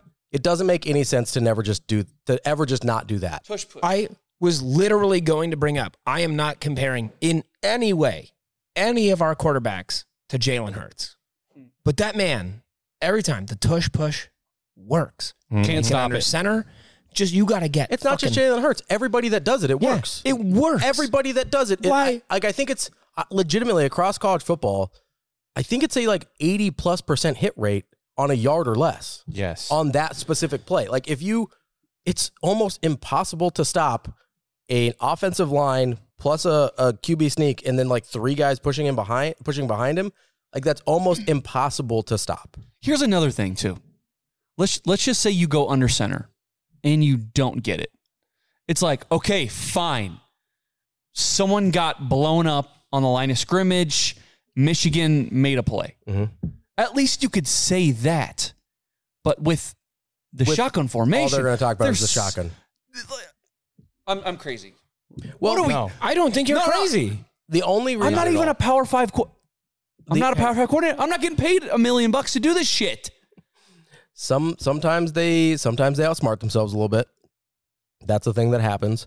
Um, unless you're going to run something else, like if you're going to run a different play from the shotgun, I can live with that. I'm not a never go shotgun in short yardage situation guy. But if you're going to run a quarterback run anyway, I mean, he literally rule literally called it a shotgun quarterback sneak, which isn't a thing that should exist. No. You're hamstringing yourself Like that doesn't from the make very start. any sense at all. So, like I like if you want to go out of the shotgun and run a different play, like by all means, Like a read. Run a read. whatever. Yeah, do a, a little RPO, little a little naked boot, like whatever you want to do. Right, little play action, roll out. I, I'm good with that. But if you're going to run it up the middle with your quarterback anyway, just sneak the ball. The gain your give yourself back th- two or three yards. Right? Like, Yeah. why? why? Why- do you have to make it harder? Why You're like, we just turn this into a fourth and four. Yes. By the way, What makes me very concerned about this, guys, is this was after a timeout. And so, who is ultimately the decision maker? Matt Roll. What the fuck, dude? I- I, just I don't Ooh, I He don't. defended you don't you it. I don't don't, think it's agree with Matt that. Rule. I don't think it's. I think it's Matt Rule's decision to go for it. I think I it's think it's Satterfield. Satterfield's decision on what to call. Now he might have veto power, be like, "Hey, I don't like that," but we haven't got to the point yet where Matt Rule is overriding play calls. Okay, so my question: Who is more to blame? If Satterfield is the one that's saying, you know, we're going to get this QB sneak out of the shotgun, and Rule doesn't override it, who's more to blame for this? Well, I think th- the important thing to CEO, understand about Rule, this is what we wanted. I think the under the important thing to understand about Rule is that he coaches his coaches as much as he coaches his players, so he will allow them to make their own mistakes, and then he will coach them up on it later. It won't happen again. I would I would assume not. I gonna really happen don't. again. I really It don't will. think it'll happen again. It will. No, it won't. Um, Yes, it will. that specific thing I don't think will happen again. Um, now they might go out of shotgun short yardage again, but I bet it won't be a sneak. Um, that to me is I think because I was talking with DB about this on the morning show, and because I was kind of frustrated about the way they were play calling and, and some of the things they were doing on the offensive side of the ball, as you can imagine, because it's been friggin' brutal. Yes. Um, but he's the thing that he kept talking to me about was, hey, he's not just coaching the players. He's got a lot of really young coaches. That's what he does as much as anything is he coaches the coaches, and that's part of the reason the process takes three years for Matt Rule instead of you know six games like you may appear it takes for other guys, right? Yeah. because he's not he's doing it the long way which he believes is the right way and or the the sustainable way right is that is that the right way is it the wrong way is it more painful than it needs to be i don't know but that's the way he does it and so it takes longer and it's worked at his two previous spots we don't know if it works past year four because you know he hadn't been there and that's fine right that's how coaches move um, and so we'll see, hopefully, here that whether it's sustainable or not. But that's why it's going to take longer because he's not coaching the players first. He's coaching the coaches first and then putting them in positions to coach the players. So it's going to take longer than we want it to. Um, Timmy Bleak Road. Yeah, we might need You a, got to sit him down. we might need an appearance. Yeah. Yeah. You- I know it was really windy. I get it. Yeah, but it wasn't windy the other games. It's true. Like I mean They're not even close. Like th- it'd be different. and they're all over the place. He's Yes. missing differently every time. That's the part that concerns me more than anything. Is every miss is different. Yes. So it's not a consistent thing that he's like, hey, I just have to clean this up. It's it's almost like he's like searching for it and can't find it. And I still think he's gonna end up being a really good kicker, but like you have to get it before he gets in his head. Like you have to go and like let Bleak Road kind of like take the reins for a minute, especially against a game like Minnesota where like it could make the difference in winning or losing, right? Mhm. Like Illinois. Yep, Illinois. Illinois would be Because, one hey, of those. Tristan made his at Minnesota. Yeah. Hey. Uh, against Illinois, like that, that could be the field goals very well could be important there. I don't think we're going to see a offensive fireworks in that game on either side. Rest right? of the rest of the season is going to be like that. Yeah, so I, You know? yeah, no, it very well could be because you're playing a bunch of crap ass Big Ten West teams. Crap ass, yes. Uh, and doo doo ass That's teams. not true. We play Maryland. and for what it's worth, I'm including Michigan State as a crap ass Big Ten West team, like honorarily. Right. Just, just Yeah. letting Yeah. them Induct them Yeah. into us. Yeah. They're They are an doo- honorary captain in the crap ass Big Ten West. um, Maryland is Maryland's uh, might be the scariest team left on the schedule. Honestly, Oh, yeah. Yeah, they are. 100%. Like maybe Wisconsin if they figir their stuff out by then, but Uh, Wisconsin. They're going air raid, baby. it's working. Phil Longo. Do you see this Illinois game maybe being indicative of what Nebraska fans can expect down the road for the rest of the season? Yeah, absolutely. Yeah, this is it, it's big. The Illinois game is just is the same. I think it's going to be a lot like the Minnesota game. I think it's going to be a lot like all the rest of the games against Big Ten West teams, where it's going to be ugly. It's not going to be real enjoyable, um, but you're going to have every opportunity to come out with a win. the month of October, you have you don't have the talent excuse anymore. No. Nebraska has just as much. Illinois, Northwestern, Purdue, Michigan State. This October is huge. Honestly, Michigan State's probably the most talented team left on their roster, depending on who's left on their roster by then. Right. So because they're not even paying their players anymore, supposedly. But well, not just that, but y y we're in their window, right? We're in their post coach firing window officially. Yeah. Yeah. And so we have no idea who's left on the roster by the time Nebraska actually plays them. So from the start of the season, they're probably the most talented roster left in or in this stretch of four games, but I have no idea what that looks like by by you know by the time they actually play. Alante's coming home, baby. Two two part of Injured this Alante. is where where Nebraska sits right now. Is the panic button on the table? And if we lose to Illinois, are you pressing it? Depends on what it looks like. If it looks like, like, listen, this is the first time. This is Illinois is the first time the panic button's even on the table, and this is this is like panic for this season, not for Rule in general, right? Sure, yeah, we're I'm not- talking about this season specifically. I'm not bailing on Rule. Um, certainly not after six games. Right. Um, but for this season specifically, if they can't find a way to beat Illinois, or certainly if Illinois clearly outplays them, then yeah, I'm going to be pretty concerned. Like that's because Illinois is is really not good. Um, they needed a field goal to beat Toledo. Uh, they they Florida Atlantic. barely beat Florida Atlantic. They got their ass kicked by Kansas. Yeah, which is good. I like Kansas, but they're not. I mean, it's still Kansas. Yeah. Like, they're, Also, they're Lance good Leipold is a very good coach. Yo, Lance Leipold's incredible. No one's gonna doubt I don't- yeah, no one's- Lance Leipold's incredible. I think Kansas is good. They didn't have their starting quarterback against Texas, so that that score is misleading. Mm-hmm. Not that they would have beat Texas anyway, because I, I know people don't want to hear this, but low key Texas might be the best team in the country. Um, you take I so back. No, God, no, I I'm don't wanna not get off far- to Texas I'm not far shit. behind you, but I do think Michigan is better. I, think Michigan's probably the best team in the country. I think one of those two teams is the best team in the country. Texas has better wins. I'd agree. Tex- I mean, Alabama's the Oh, easily. best win anybody has in the country this year. Yeah, Mhm. I'd agree. And they they physically dominated them by the end of the game. So, um, yeah, like if I'm just on pay on like like eye test, I think Texas might be the best team in the country. So I don't put too much stock into that Kansas game. Like Illinois probably should lose that game to Kansas, although they got they got beat up. It's the Purdue game that I'm like, oh, that's Yeah. bad because I don't think Ugh. Purdue's good. I I've watched m- most of their games this year, I think, and I I don't think Purdue's good at all. So that to me, if if I'm Illinois, that's a really concerning result.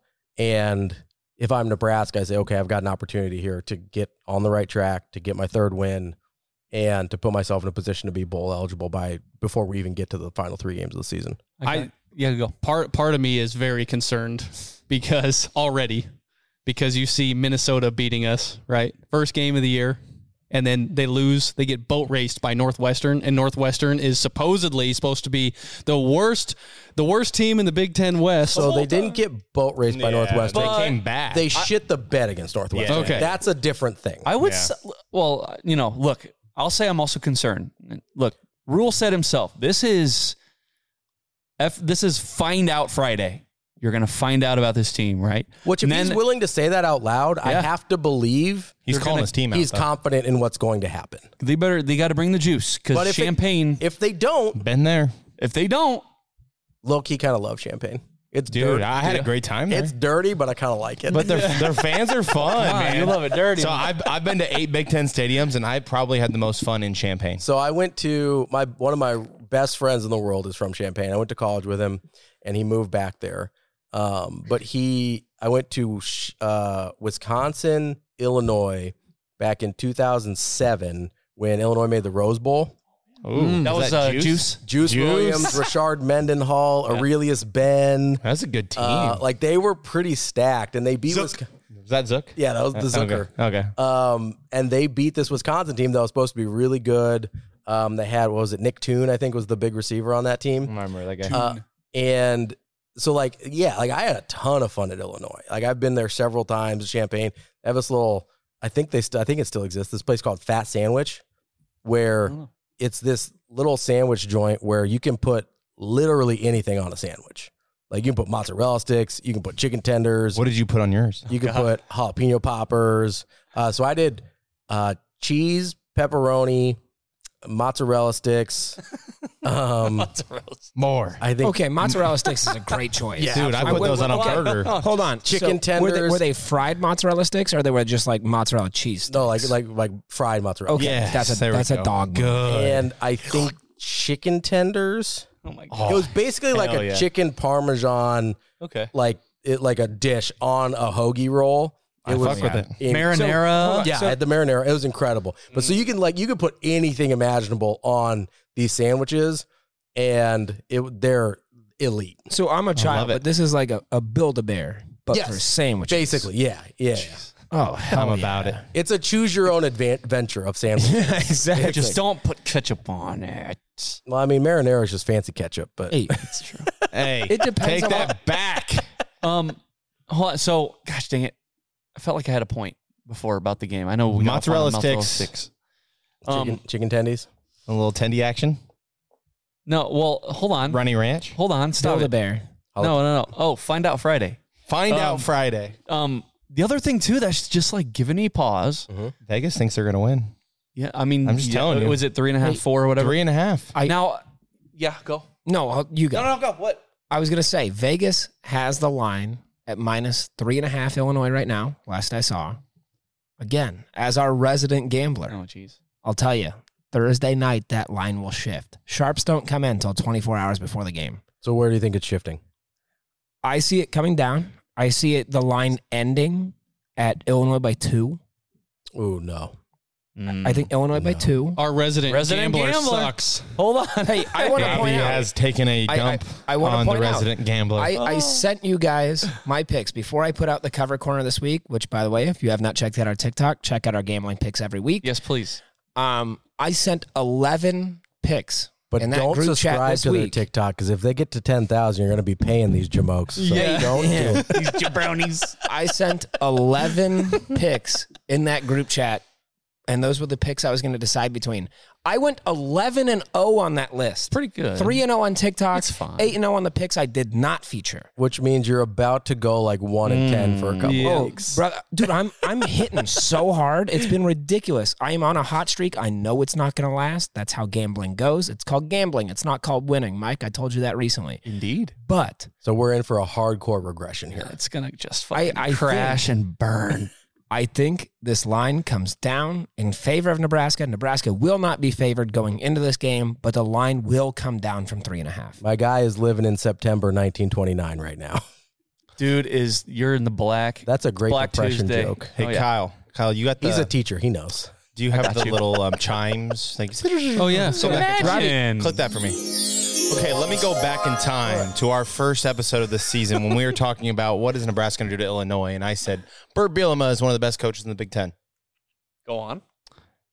I, I think the line's right. I really do. And look, the other Like, thing am I that- the only one at the table that thinks that we're going to lose on Friday? listen, I see Luke Reimer's not playing. I see Deshaun Singleton's not playing, and I'm just like, Nebraska's winning on Friday. Nebraska's going to win on Friday. So, but you disagree with me saying the line's going to come down? Hold on, I may have misunderstood. Yeah, I was saying the line will So come he's down. been right this whole time? Yeah. I so said- it's not the Great Depression. The, the- the line is Illinois minus three and a half. I said it's going to come down to Illinois minus two. yeah, I was saying the line's Okay, coming no, down. You're fine then. Yeah, these guys are idiots. You're fine. No. Yeah. Oh, okay, see? Oh, get the. No, I Bobby, think my let's- dog. No, Nebraska's Nebraska's winning on Friday. Like full stop. Nebraska's Okay. winning that game on Friday. Okay, we'll make a clip. We'll make a clip. Say it one more time for the camera.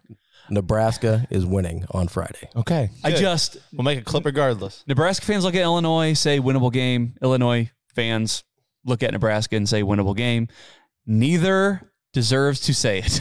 That's what I Well, think. no, no, no, no, no. Winnable game, yes. I- If you're s- if you're counting it as a win, then you don't. Like you. No, I'm saying they're going to win now in the week. If you're looking at the season, if you're looking at the schedule ahead of the season, you go like, oh, we're Nebraska. That's a win. That's a win. That's a win. It's not a thing anymore. That's not a thing for Nebraska anymore. Okay.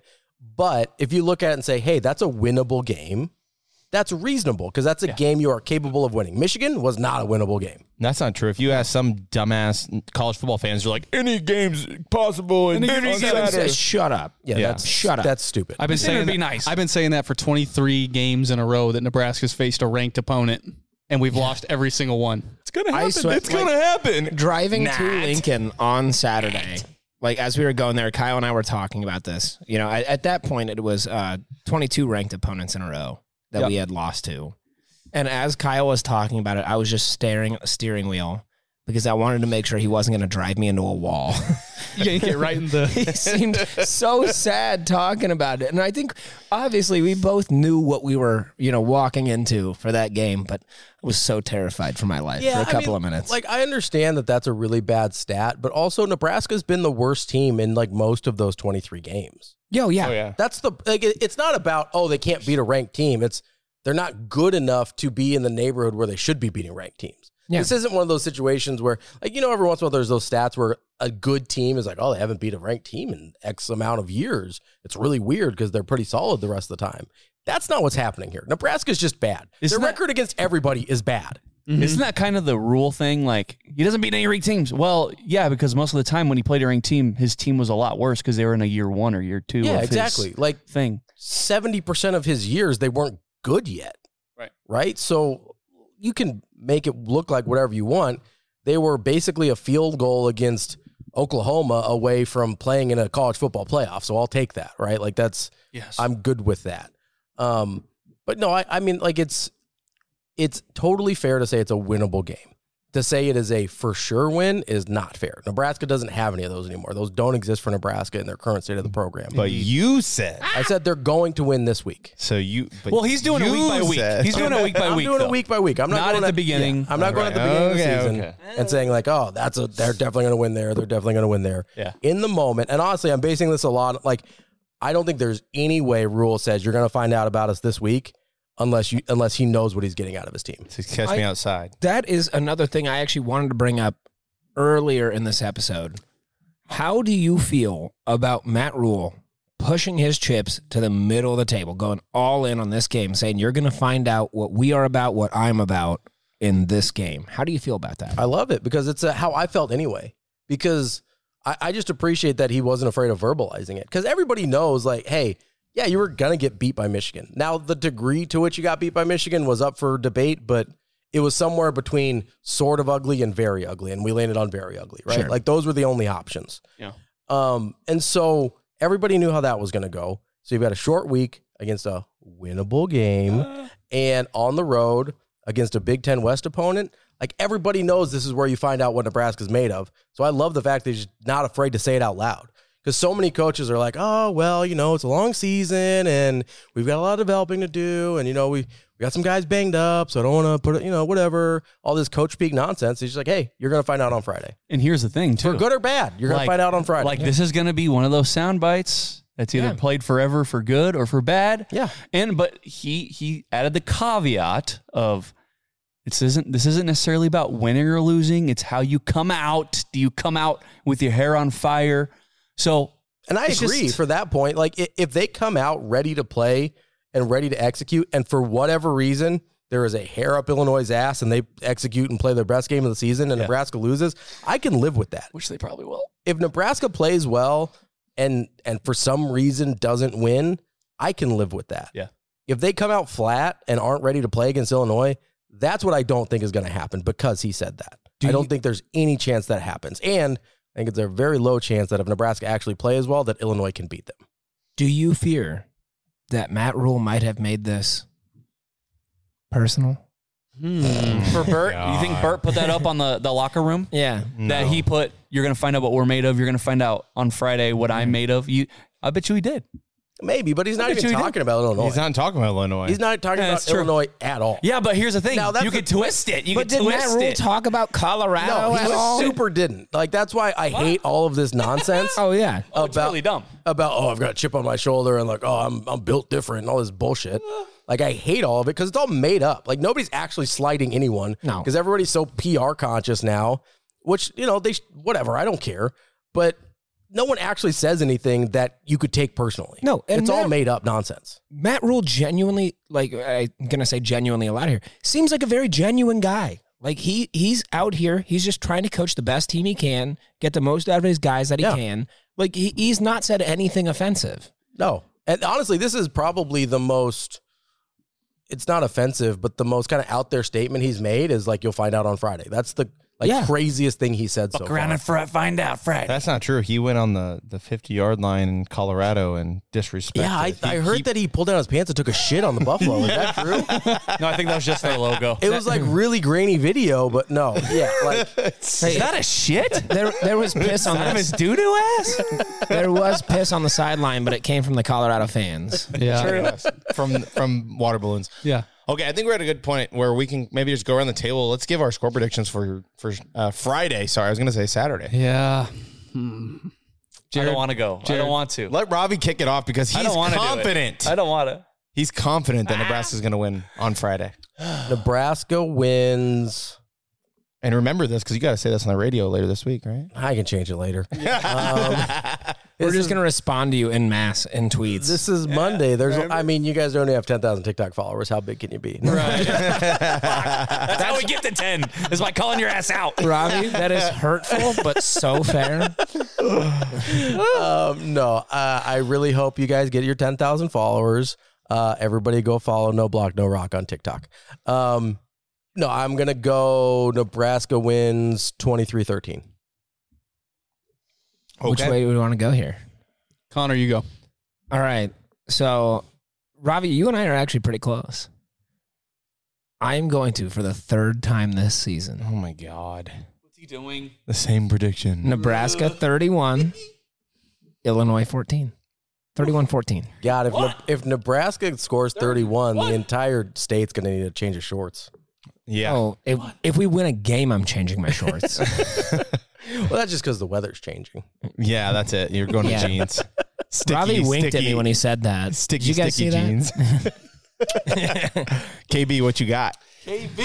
Oh boy! In every loss this year, the opponent has scored over 30 points on Illinois, and that is not something that I think Nebraska is capable of at this moment. Uh, I'm gonna say, boy, it's gonna be a close one. I think it's gonna be like 24, 21.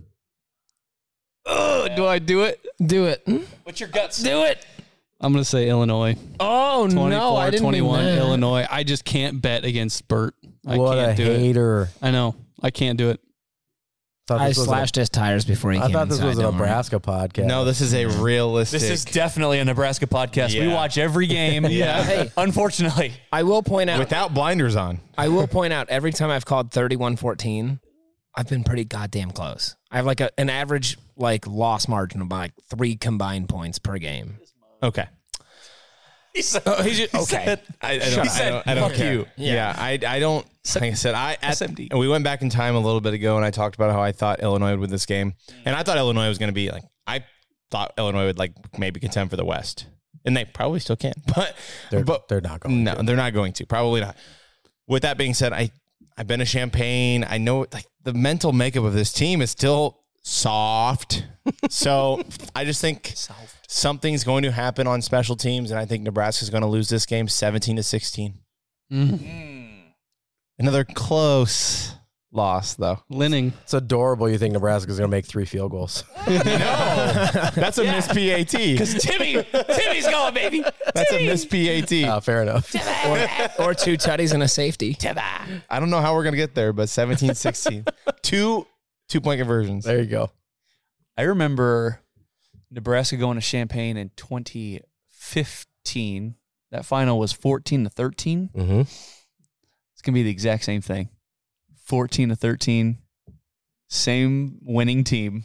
I think Illinois is going to beat Nebraska. What a bunch of losers. you God, are. we're the only. Yeah. And like, I'm not smiling because I'm happy. I'm smiling because I'm eh, like inside. It's a coping. I am. You're dying. I'm inside. hiding. Yeah. Ravi. I am dying inside. I think let's make Next- a bet. Let's make a bet. Yeah. I'll Next- make a bet. Yeah. Nebraska's winning this game. I'll make a bet. Dude, Okay. What are the what are the what are the terms? What are the stakes? Yeah. What are the stakes Shit. here? I mean, is it is it monetary? no. I don't bet we ain't got no money. We don't gamble. We don't have ten thousand TikTok followers. What the shit? Yet. Yet. Soon. Soon. don't Come on. know. guys. What do, what do Follow you guys us. like? What's your favorite? Uh, like, do you have like a, a favorite liquor that you like? Like, what what do you what do we got? I'm a JMO guy.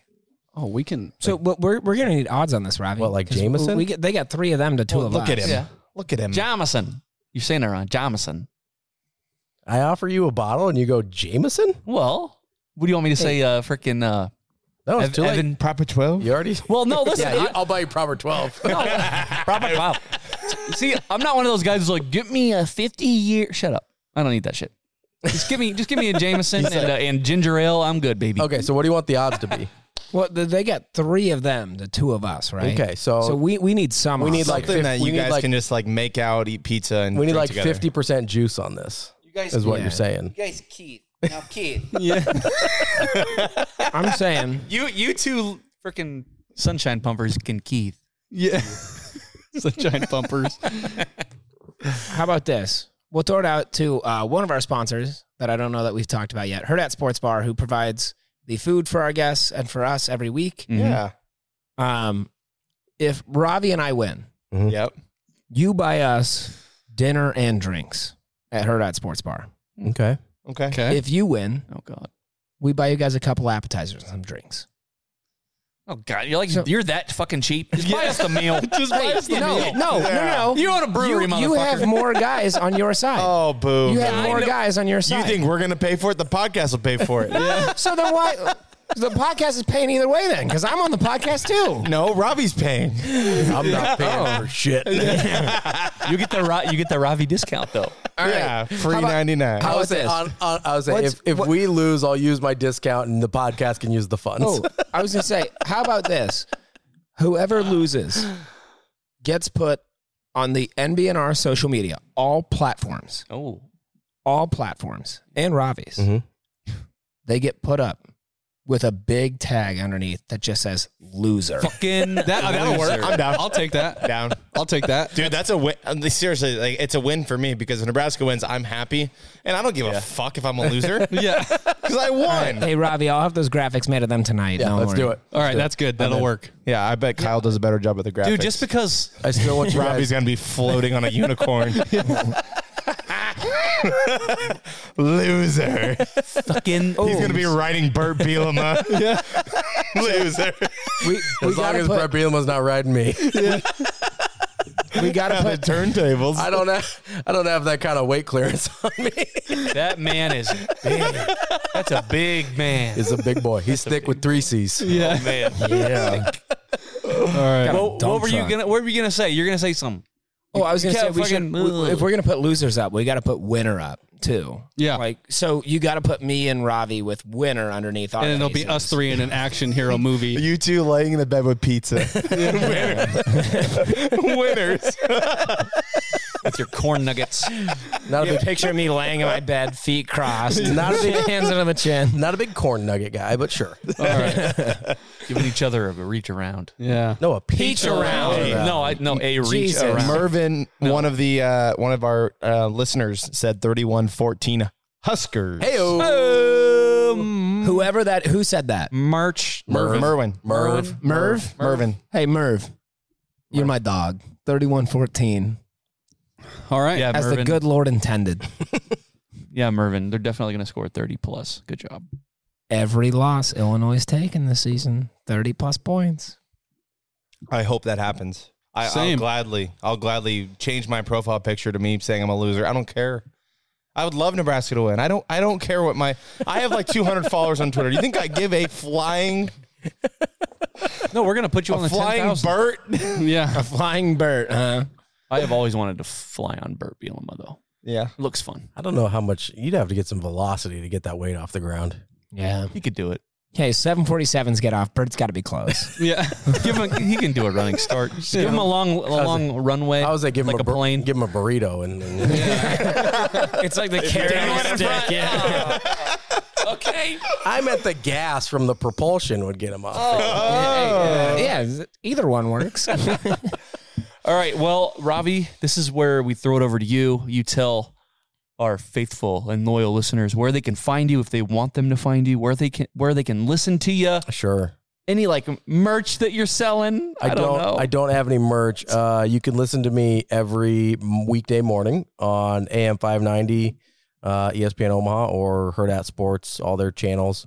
Uh, the Damon Benning Show with Ravi Lula, or you can find me on Twitter at R A Lula. That's L U L L A. Um, that's about it. That's where I'm at. All right, man. Well, You can follow me on Instagram too if you really want to. I don't really post normal, like I don't post sports content on there. But if you want to scroll back like two years and find when I was jacked, you can do that. But Yeah. that's about it. Hey, who says you- Who says you're not Jack now? I'm not anymore. Dude, You look he, good. he got He's off got like the me. fucking steroids. No, He got I- on the juice. Juice him up. My eyeball started bleeding, and they're like, "You can't lift anymore." And I was like, "Okay." oh, that's that's a good reason. Like, dude, Fair enough. No, they were. They was like, "Hey, your your retinas are going to keep falling off. Don't do that anymore." I was like, "Okay." falling off. That's, That's- right. that's a man. good I've heard reason. that happen. Um. Okay. Well, again, thank you so much for coming on. Were we gonna NBR. punt, pass, and kick this thing? Oh yeah. Oh, okay. shoot. Come yes, on. let's let's Can't just skip it. We have to wrap You're right. up with that. Yes. Yeah. Okay. so we're we're gonna set this at we uh initially had talked about 120 yards total. We have reduced that because Hmm. uh I know for all of our followers that have seen us or met us in person, you know we are the most athletic guys in the world. Obviously. However, um we have reduced this yardage to 100 combined between a punt, a pass, and kicking and making. But we get three attempts a to field make the goal. kick, right? But we get three attempts to make a field goal. Off a tee. Do and you- we get a month to prep. Yes, we'll give a month to prep. Yeah. Oh, I can't wait. We're gonna start with Blow my Ravi. shoulder out. Ravi with a punt, a pass, and making a PAT with three attempts. Do you think you get that done at 100 yards? I can do 100 yards. Yeah. I You can- think so? Absolutely. Yeah. Uh, The, the pass will carry the weight on that one. Not the punt. No, I have I, I have a pretty good arm. I, I see that. Yeah. Yeah. Mm-hmm. It's because when he was jacked, that was Yeah. No, it's 'cause injecting I- in the I- right I- arm. You know, when I, I played baseball when I was younger, I, I, I have a pretty good arm. Yeah. You pitcher? Yeah. I was, I was a pitcher. Like rec- as of like relatively recently, I could throw a ball 50 yards in the air still. Like within the last like three years. So I can I can get there. I'll be okay. Jaron? Just to keep expectations low. Hell no. yeah. so when I when I do do it, yay! Yeah, you- I didn't think I could do it. You said doo doo. Yeah, you did. Yeah. I've said doo doo ass like three times today. Yeah. it's like my favorite. Well, you're a teacher. You have to. yeah. This is where I this is where I get it all out. I meant to the students just saying, you doo doo No, ass. Instead of that, I just say dingus. That kind of fills in the you know. That's why I didn't become a teacher is because I would have been swearing at the children Oh, all day. I Yeah. would have been a terrible teacher. That's how it works. I can't tell you how many times today I've just taken a deep breath. And in my head, I said, none of this means anything. Yeah.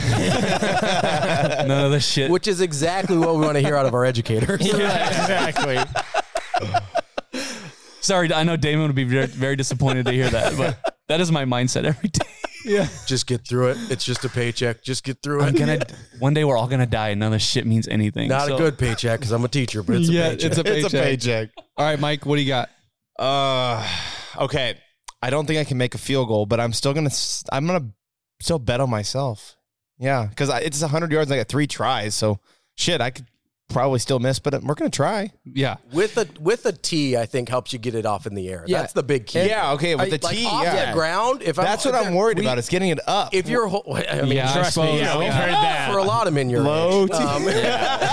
He's got a kid on the way. He's he's doing good. No, they're they're He's they're never. fast swimmers, guys. I looked at her and we got a number two on the way. Shit, ain't no problem in that department.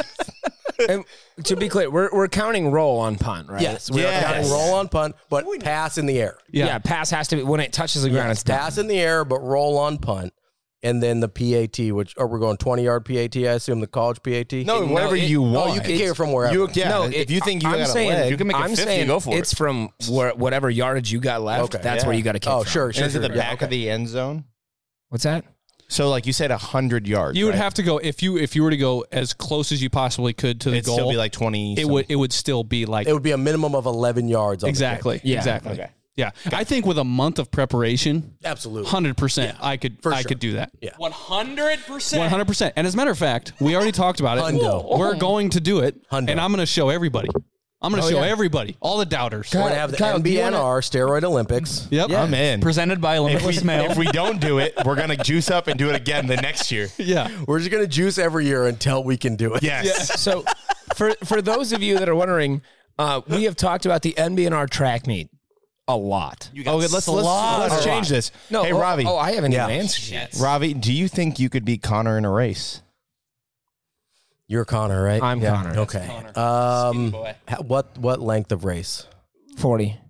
Ooh, See, he's thinking really hard about this. probably not.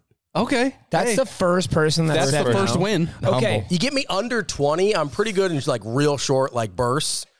You get me over 20, I'm I'm not a, I don't run a lot these days. So to be fair, you uh, do you know Mar- Marissa Voss? Ye- I'm familiar with her. I'm not we don't know each other well. She she works for her dad. Yeah. Um, ran. I, I believe she ran for Mankato State. She, Mm, yeah, Is that correct? Yeah, she smoked you. In n- by a half Mm. step. Smoking that Connor she pack. ran track. R.I.P. Bozo. She, she ran at Bozo. Mankato State. Yeah. And we ran a 40 while we were in Minnesota. And I want to be clear this is after our live show. I am bare minimum six beers deep at this point. Only beat me by a That's half just step. carbo loading, man. I don't know what you're complaining about. That's building up energy, bruh. Is it? I saw Michael. I saw Michael Scott drink eat a whole thing of pasta before he ran. what fettuccine alfredo, baby. the, the nicest compliment I've ever been given in my life was after Voss beat me, and I, I got clowned. Absolutely. Jared actually has the video of it. Um, was she looked at me and she said, You're faster than I thought you were. And I lost, and it still felt so good. It was the best loss I've ever He taken. looked like a drunk gazelle. His legs were like kicking out to the side. Oh, yeah. No, that it wasn't lanky good. mother, this fucking slender man looking ass boy. Now imagine if I was running sober. Slenderman's tall. Yeah. All right, so on this pump pass kick, I'm gonna say, um, I bet at its maximum, I'm tossing a ball 30 yards, maximum. Like I, I know my physical limitations. Yeah. My punts, however, with a roll, No, this is insane. with a roll, with, a roll. There's no way. a roll, I bet I can get 50. I bet I can get 50. That's an absurd number. with a roll. I'm putting that thing 30 through the air minimum. I'm doing like I think I can do like a 40 30 30. That's I- my goal. I or like bet- a 40 40 20. I bet through the air I can put that ball 30. Yeah. And then if I get a good bounce, Mhm. I get a 20 yard roll. That's 50. 20 yard roll. I don't think you're eh, I don't think you're appreciating how rare a 20 yard roll is. Hey, I was a JV Yeah, that's- punter in high school. Whenever that happens in a game, it's like, whoa. Yeah, it's like, oh dear God. hey, Jesus. I was a JV punter. You guys need to respect that. I don't Um, feel like I do. No, nobody does. No. um, but that does leave me. So I'm at 80 yards. I'm at 20 yard line. We had 17. That's a 37 yard field goal with three attempts. Not a shot in hell. Not a shot in hell am I hitting that. okay.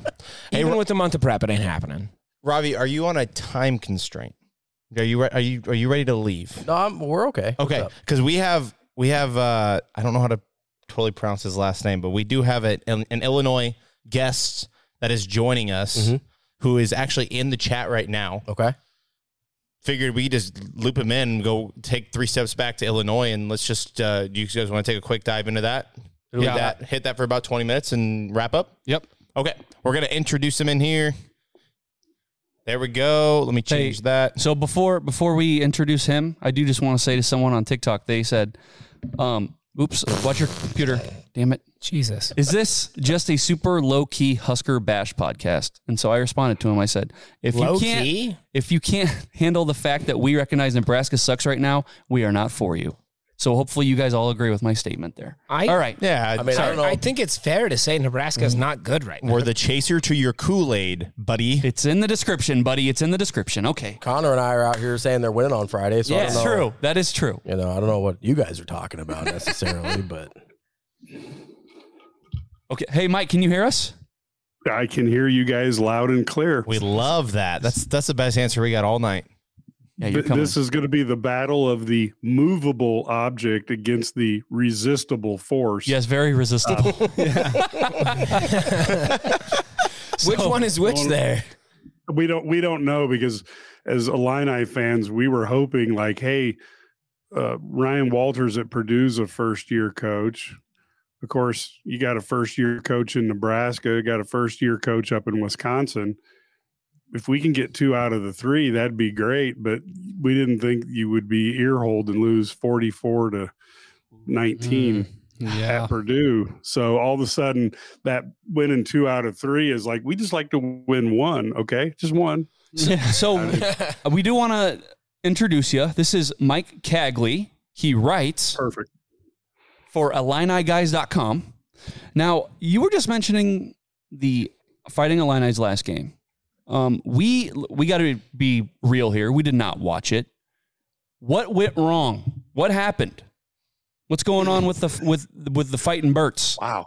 Well, we, we've got we've got tw- you, 20, I don't- 20 minutes. Twenty minutes isn't enough. Um, you know, I I think ultimately you you've got a team that the offensive line has not gelled. They've had a, a one one gentleman, Zy Chrysler, has been injured, and he missed a ton of the off season. Comes back and he's dinged up, and he just hasn't played great. You got to give the the kid, uh, you know, all the points for trying.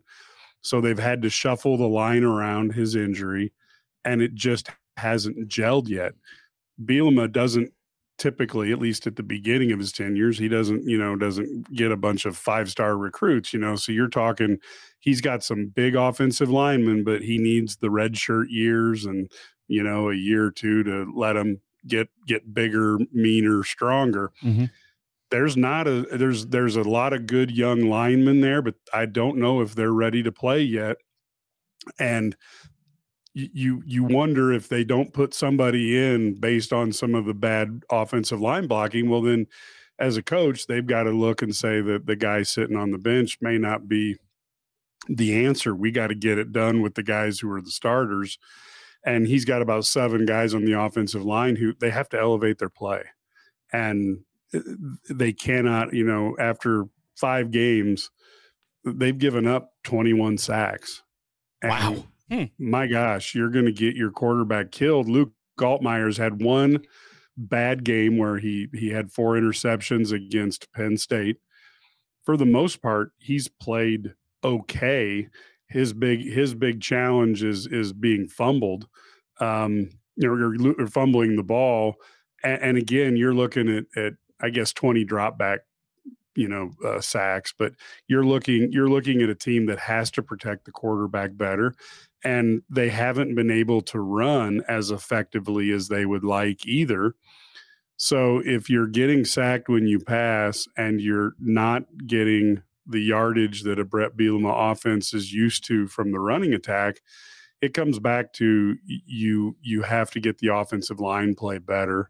And on the defensive side, the Illini have given up 17 first downs on penalties.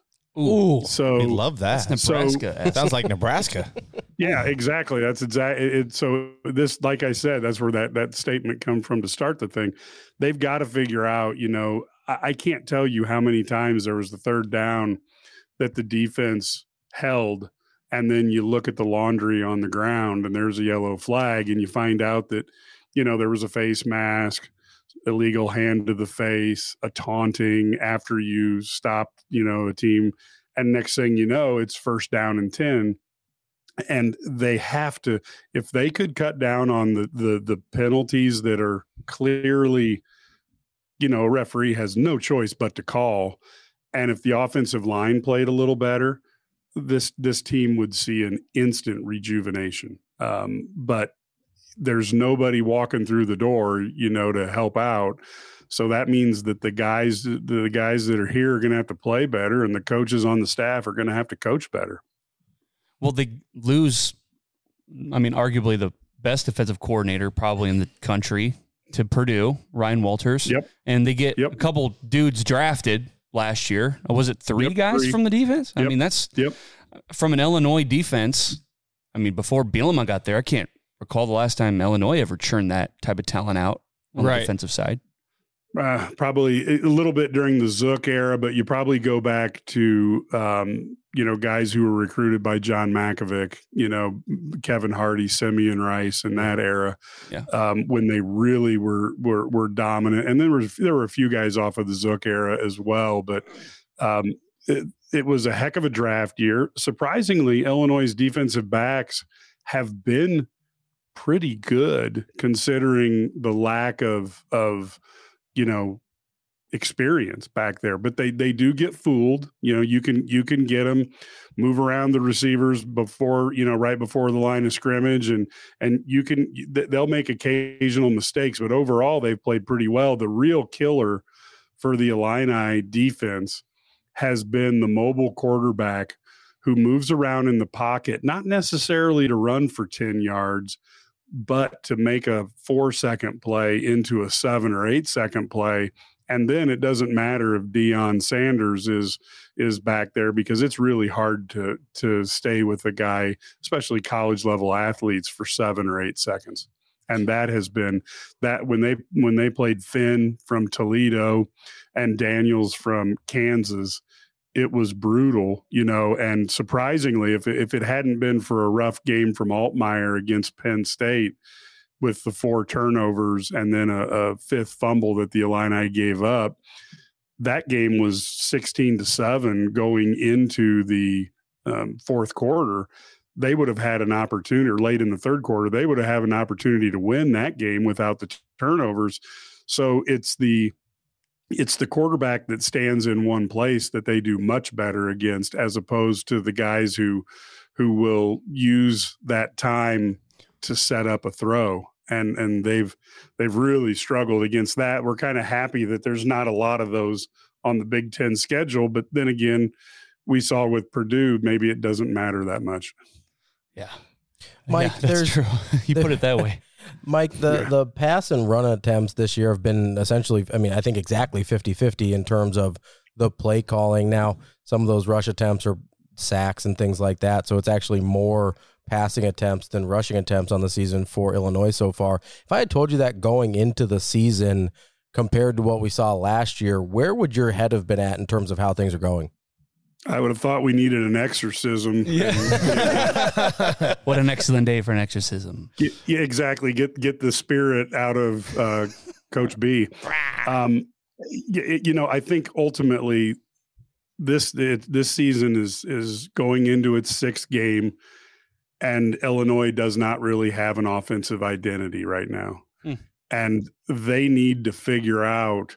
You know, for an offensive line that's that's not doing as well as you hope, you've got to kind of figure out what do these guys do well and what can we tailor to what they're good at and you know ma- maybe maybe the answer is is going with two tight ends and and running the ball I, you know the the interesting thing is is as a as a media member we've seen probably 10 runs this year you see how um how how basically we were spoiled by Chase Brown because there are at least 10 runs that guys get get hooked with just, you know, maybe a one hand hitting their back foot causing them to go down with nothing but green in front of them and you know Chase Brown would have broke that for 25 30 yards and we're not getting those runs this year and and so you know and w- with the offensive line struggling I think it, maybe they decide to to to go a little bit maybe simpler and and maybe just do the old fashioned drive blocking and see if you can get a little bit of an identity going. The other thing that we found against Purdue is Caden Fagan, the true freshman, had a had a nice game and he is a horse. And maybe, you know, Bielma doesn't have a problem with big running backs. He likes thunder and lightning. And if he doesn't have any lightning, maybe he just has a thunder backfield because this this kid showed an awful lot against Purdue and was out there, you know, hitting people and getting positive yards eh, on a day when there wasn't a lot of positives happening.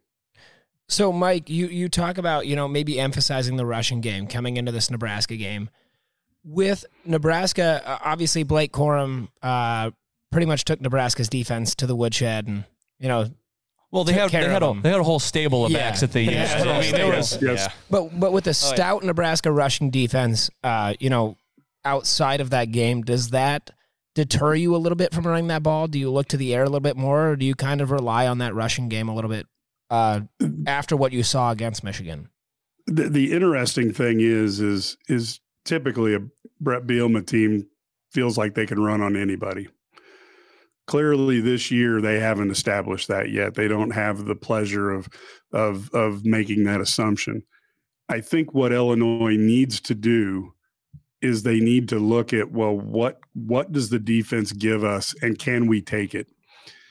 Altmeyer has been uh, his his- his statistics aren't bad when you look at a quarterback rating of 130 when you consider that he's been sacked 18 times that's probably higher than what you would expect he's a fairly accurate guy when you keep him clean so maybe you you take a look like you know you're going to run the quick slant patterns you're going to run the quick out patterns you know do the stuff uh, do the stuff that a defense will give you and see if you can build a little bit of that confidence early in the game and if it happens to be quick hitters on on offense that's great you know Barry Lunny Jr the offensive coordinator was you know he- he's he's run a little bit of a uh, it's a spread but it's a run oriented spread even making some small changes like going third down and one maybe putting your quarterback under center and so that you make that one yard gain an actual one yard gain instead of a six yard gain um, that's we're- that's somebody- overrated. No, sh- Mike- going shotgun on fourth and Yeah. one is Mike, the way we're- to go. We're not laughing No, at no, you. don't- we're don't laughing even get me at, yeah, we're No, laughing go. at Nebraska's decision. No, we need more people to say how effing dumb that is. Please, Mike, go. Please. Yeah, we're- we're- we're agreeing with you. We need more. I'm I'm a lot older than you guys, but I, I tell you, Boomer my take. mind spins.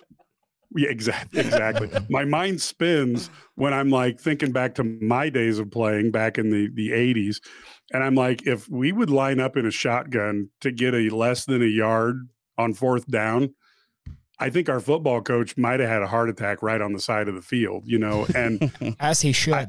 yeah. Yeah, so there's some things like that that I'd like to see change, but but obviously I'm not a football coach.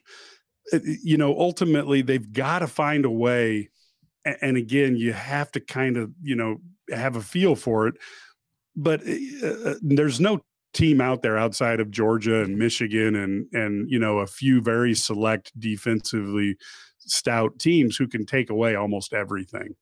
So so take a look at what they're giving you. I- If if the defensive back is seven yards off the ball, take a five yard route. Get get the you know make it second and five. If they've if they've got the middle blocked up, run outside or pass the ball outside. And even you know Altmaier's been under such pressure that he's also missed some reads that he should have. You know you want to throw the ball where the blitz comes from.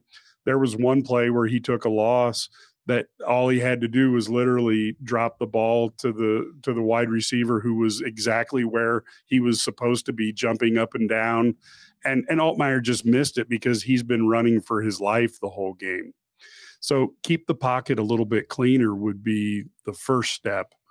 And and I think they've got to figure out, you know, if a guy is out there and and he, you know, stops a a, a Nebraska player on fourth down and five and he stops him and it's Illinois' ball, but he does a dance that the referees don't like and they throw a flag. I'm one that's like, hey, that next series, you're not going to be playing because Right. we, we can't keep putting people into positions where they keep making the same decisions that hurt the team. And I think maybe a little bit more of that. And I know I'm old school and people are going to be like, yeah, you know, go to the retirement home and calm down. But it's, at, at some point, you need to you need to have that a little more discipline than what the Illini have shown this year, and they they didn't have quite the penalty problem last year that they had this year. Is there anything going into Friday that worries you? I guess about this Nebraska team.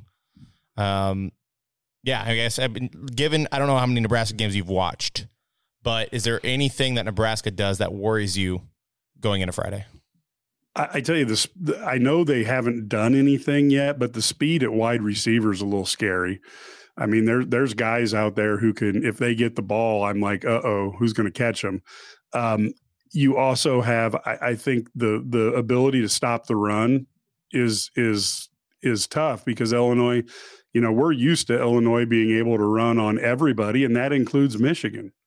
And this year, they've not run on anybody. And thank God we don't play Michigan. So Yeah. it Must be nice. Yeah. Yeah. the the concern is you've got to figure out a way to you've got to figure out a way to get uh, that offense out of third down and seven all the time. They've got to be more productive on first down, and they they really need to a- again. I- I'm hoping Lunny, you know, he was really good at UT uh, San Antonio. They ran, they had an incredible offense there, you know, and they didn't run, you know, they ran a lot of shorter passes and kind of dinked you down the field. M- Maybe mixing in some of those will do two things. One, it'll get you some short gains that are easier to get than trying to throw the 30 yard out pattern and see if you can hit that. Um, and, and the other thing it might do is it might loosen up. Uh, uh, you know, you guys got that stud in the in the middle of the defensive line. You know, let's tire him out a little bit by making him run a little. You know, on a few pass plays and and see if if we can run up the middle. You know, and I think I think he's going to be a big problem. Um, and I'm I'm blanking on his name, but Nash Um, Hutmacher. Nash Hotmocker Yes, or Paul Guy Bear. Robinson? Yeah, yeah. I mean, that, that's a big dude in the middle. He's going to be a hard one to move out of the way. But they they i- if you can if you can loosen up the defense a little bit, maybe you can stop the safeties from coming up and making the big hits. And I think Nebraska earlier in the year w- was relatively successful with with a high number of sacks early on. And I think watching a film of the Illini, I expect them to come full bore at Altmeyer to see if you know if they're gonna if the offensive line's gonna miss a block, then you know we can pick up eight yards and and have a quarterback you know that that's going back to the huddle shaking his head. Yeah, that 335 at the beginning of the season, you know, it seemed like and it's not like we're down on Tony White after this game or anything like that. It's just like you had Cam Lanhart out there, true freshman who was looking very impressive. Um, he's been out for the past couple of games. But it just seemed like the scheme that Tony White was cooking up was really, really nifty and like confusing offenses. And it, it seems like that slipped a little bit. I don't think we've had sacks the past two games. I could be Yes, wrong. that's correct. Right? Yeah. So basically since Lenhart's been out. yeah. So Okay. let's just we'll see. We'll see if that happens. You know, typically Well, let's make it three then. I mean, Yeah. I'm good with three. Well, I was gonna No, say Mike. Get crazy, Mike. Yeah. Well, Mike, so we have five of us here at the table. We went around, we did our predictions. Two of our guys said Nebraska win. Three of us said Illini win. What say you, sir? I'm I'm not very confident, but I'm going to say Illini 23 to 23 to 17.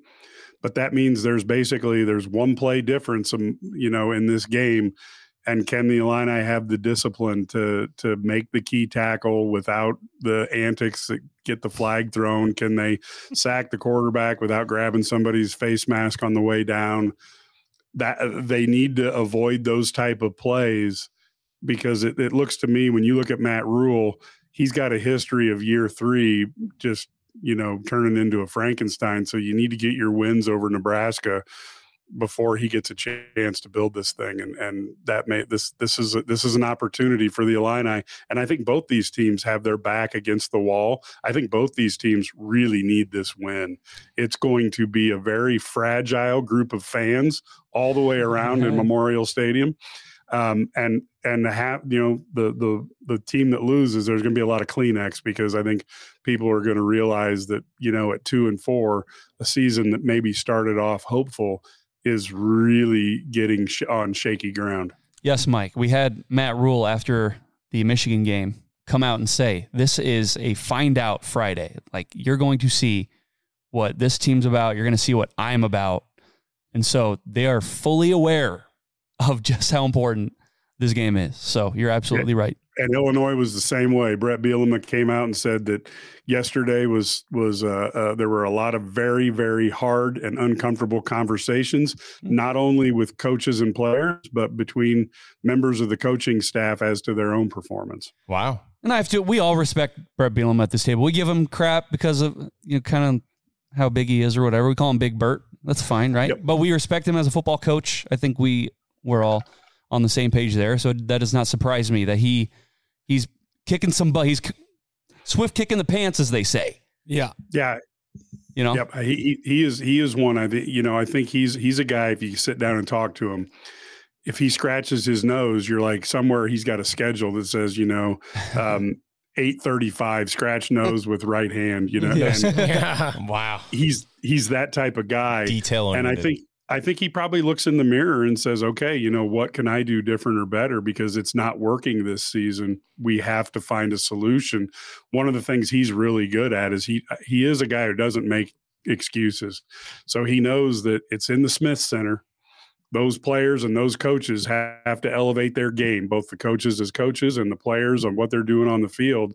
And if they don't, uh, there could be hell to pay. You know, you you you you're expected to win, and this is the toughest league in the country. And think about it, you got four sharks that are going to be dropped into the pool next year, and it- it's it's not going to get easier next year. It's just going to get tougher. So you better figure it out now.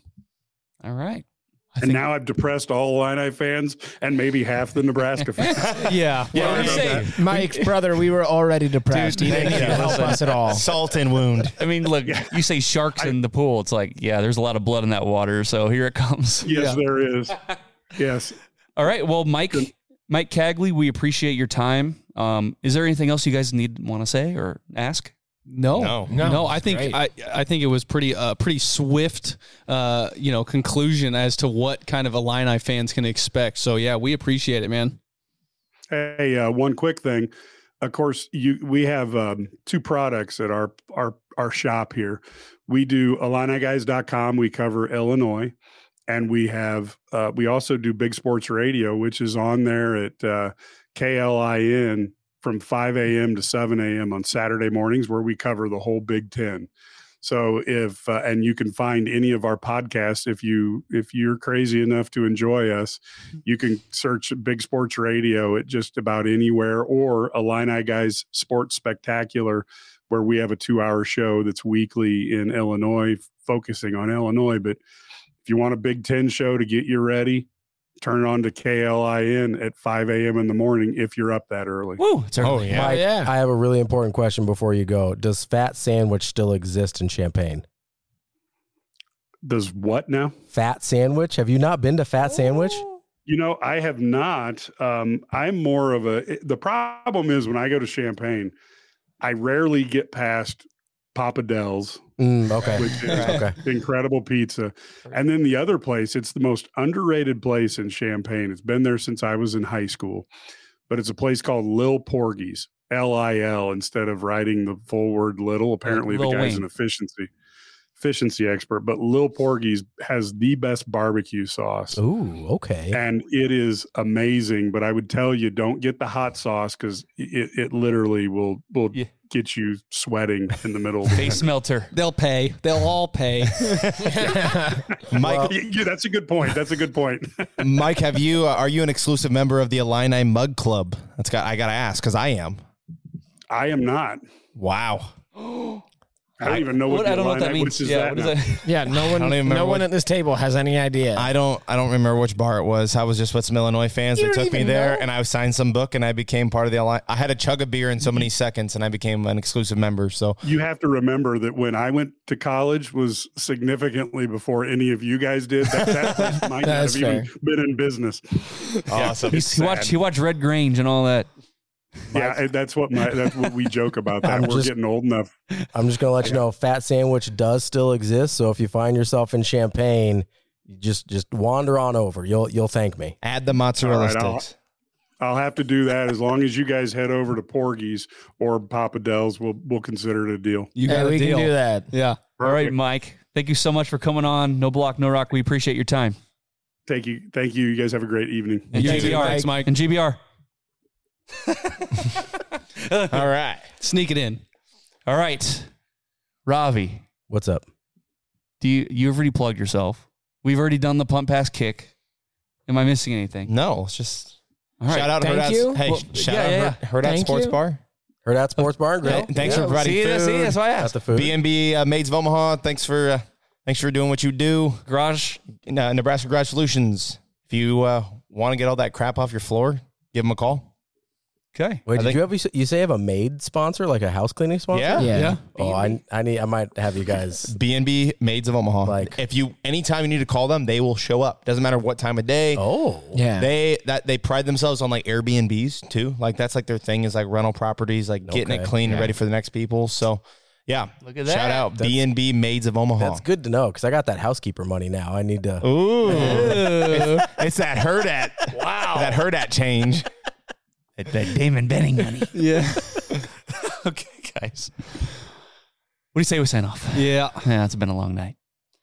I'm one of your hosts, Jared Hall. Mike Delaware. Kyle Byers. Connor Cadillac. Ravi Lula. As always, beat Illinois in GBR. We have the saying, no block, no rock. You know, we just really love Otter. He's a junkyard dog. Kenny Bell ran up to me. He's like, "You know what you just what you just did? You get mad when you go get in the portal and go to another podcast? You know, usually dumbbells are in pairs. They had five dumbbells. Dang on it, Muhammad!" GBR. A Herd at Sports Network production.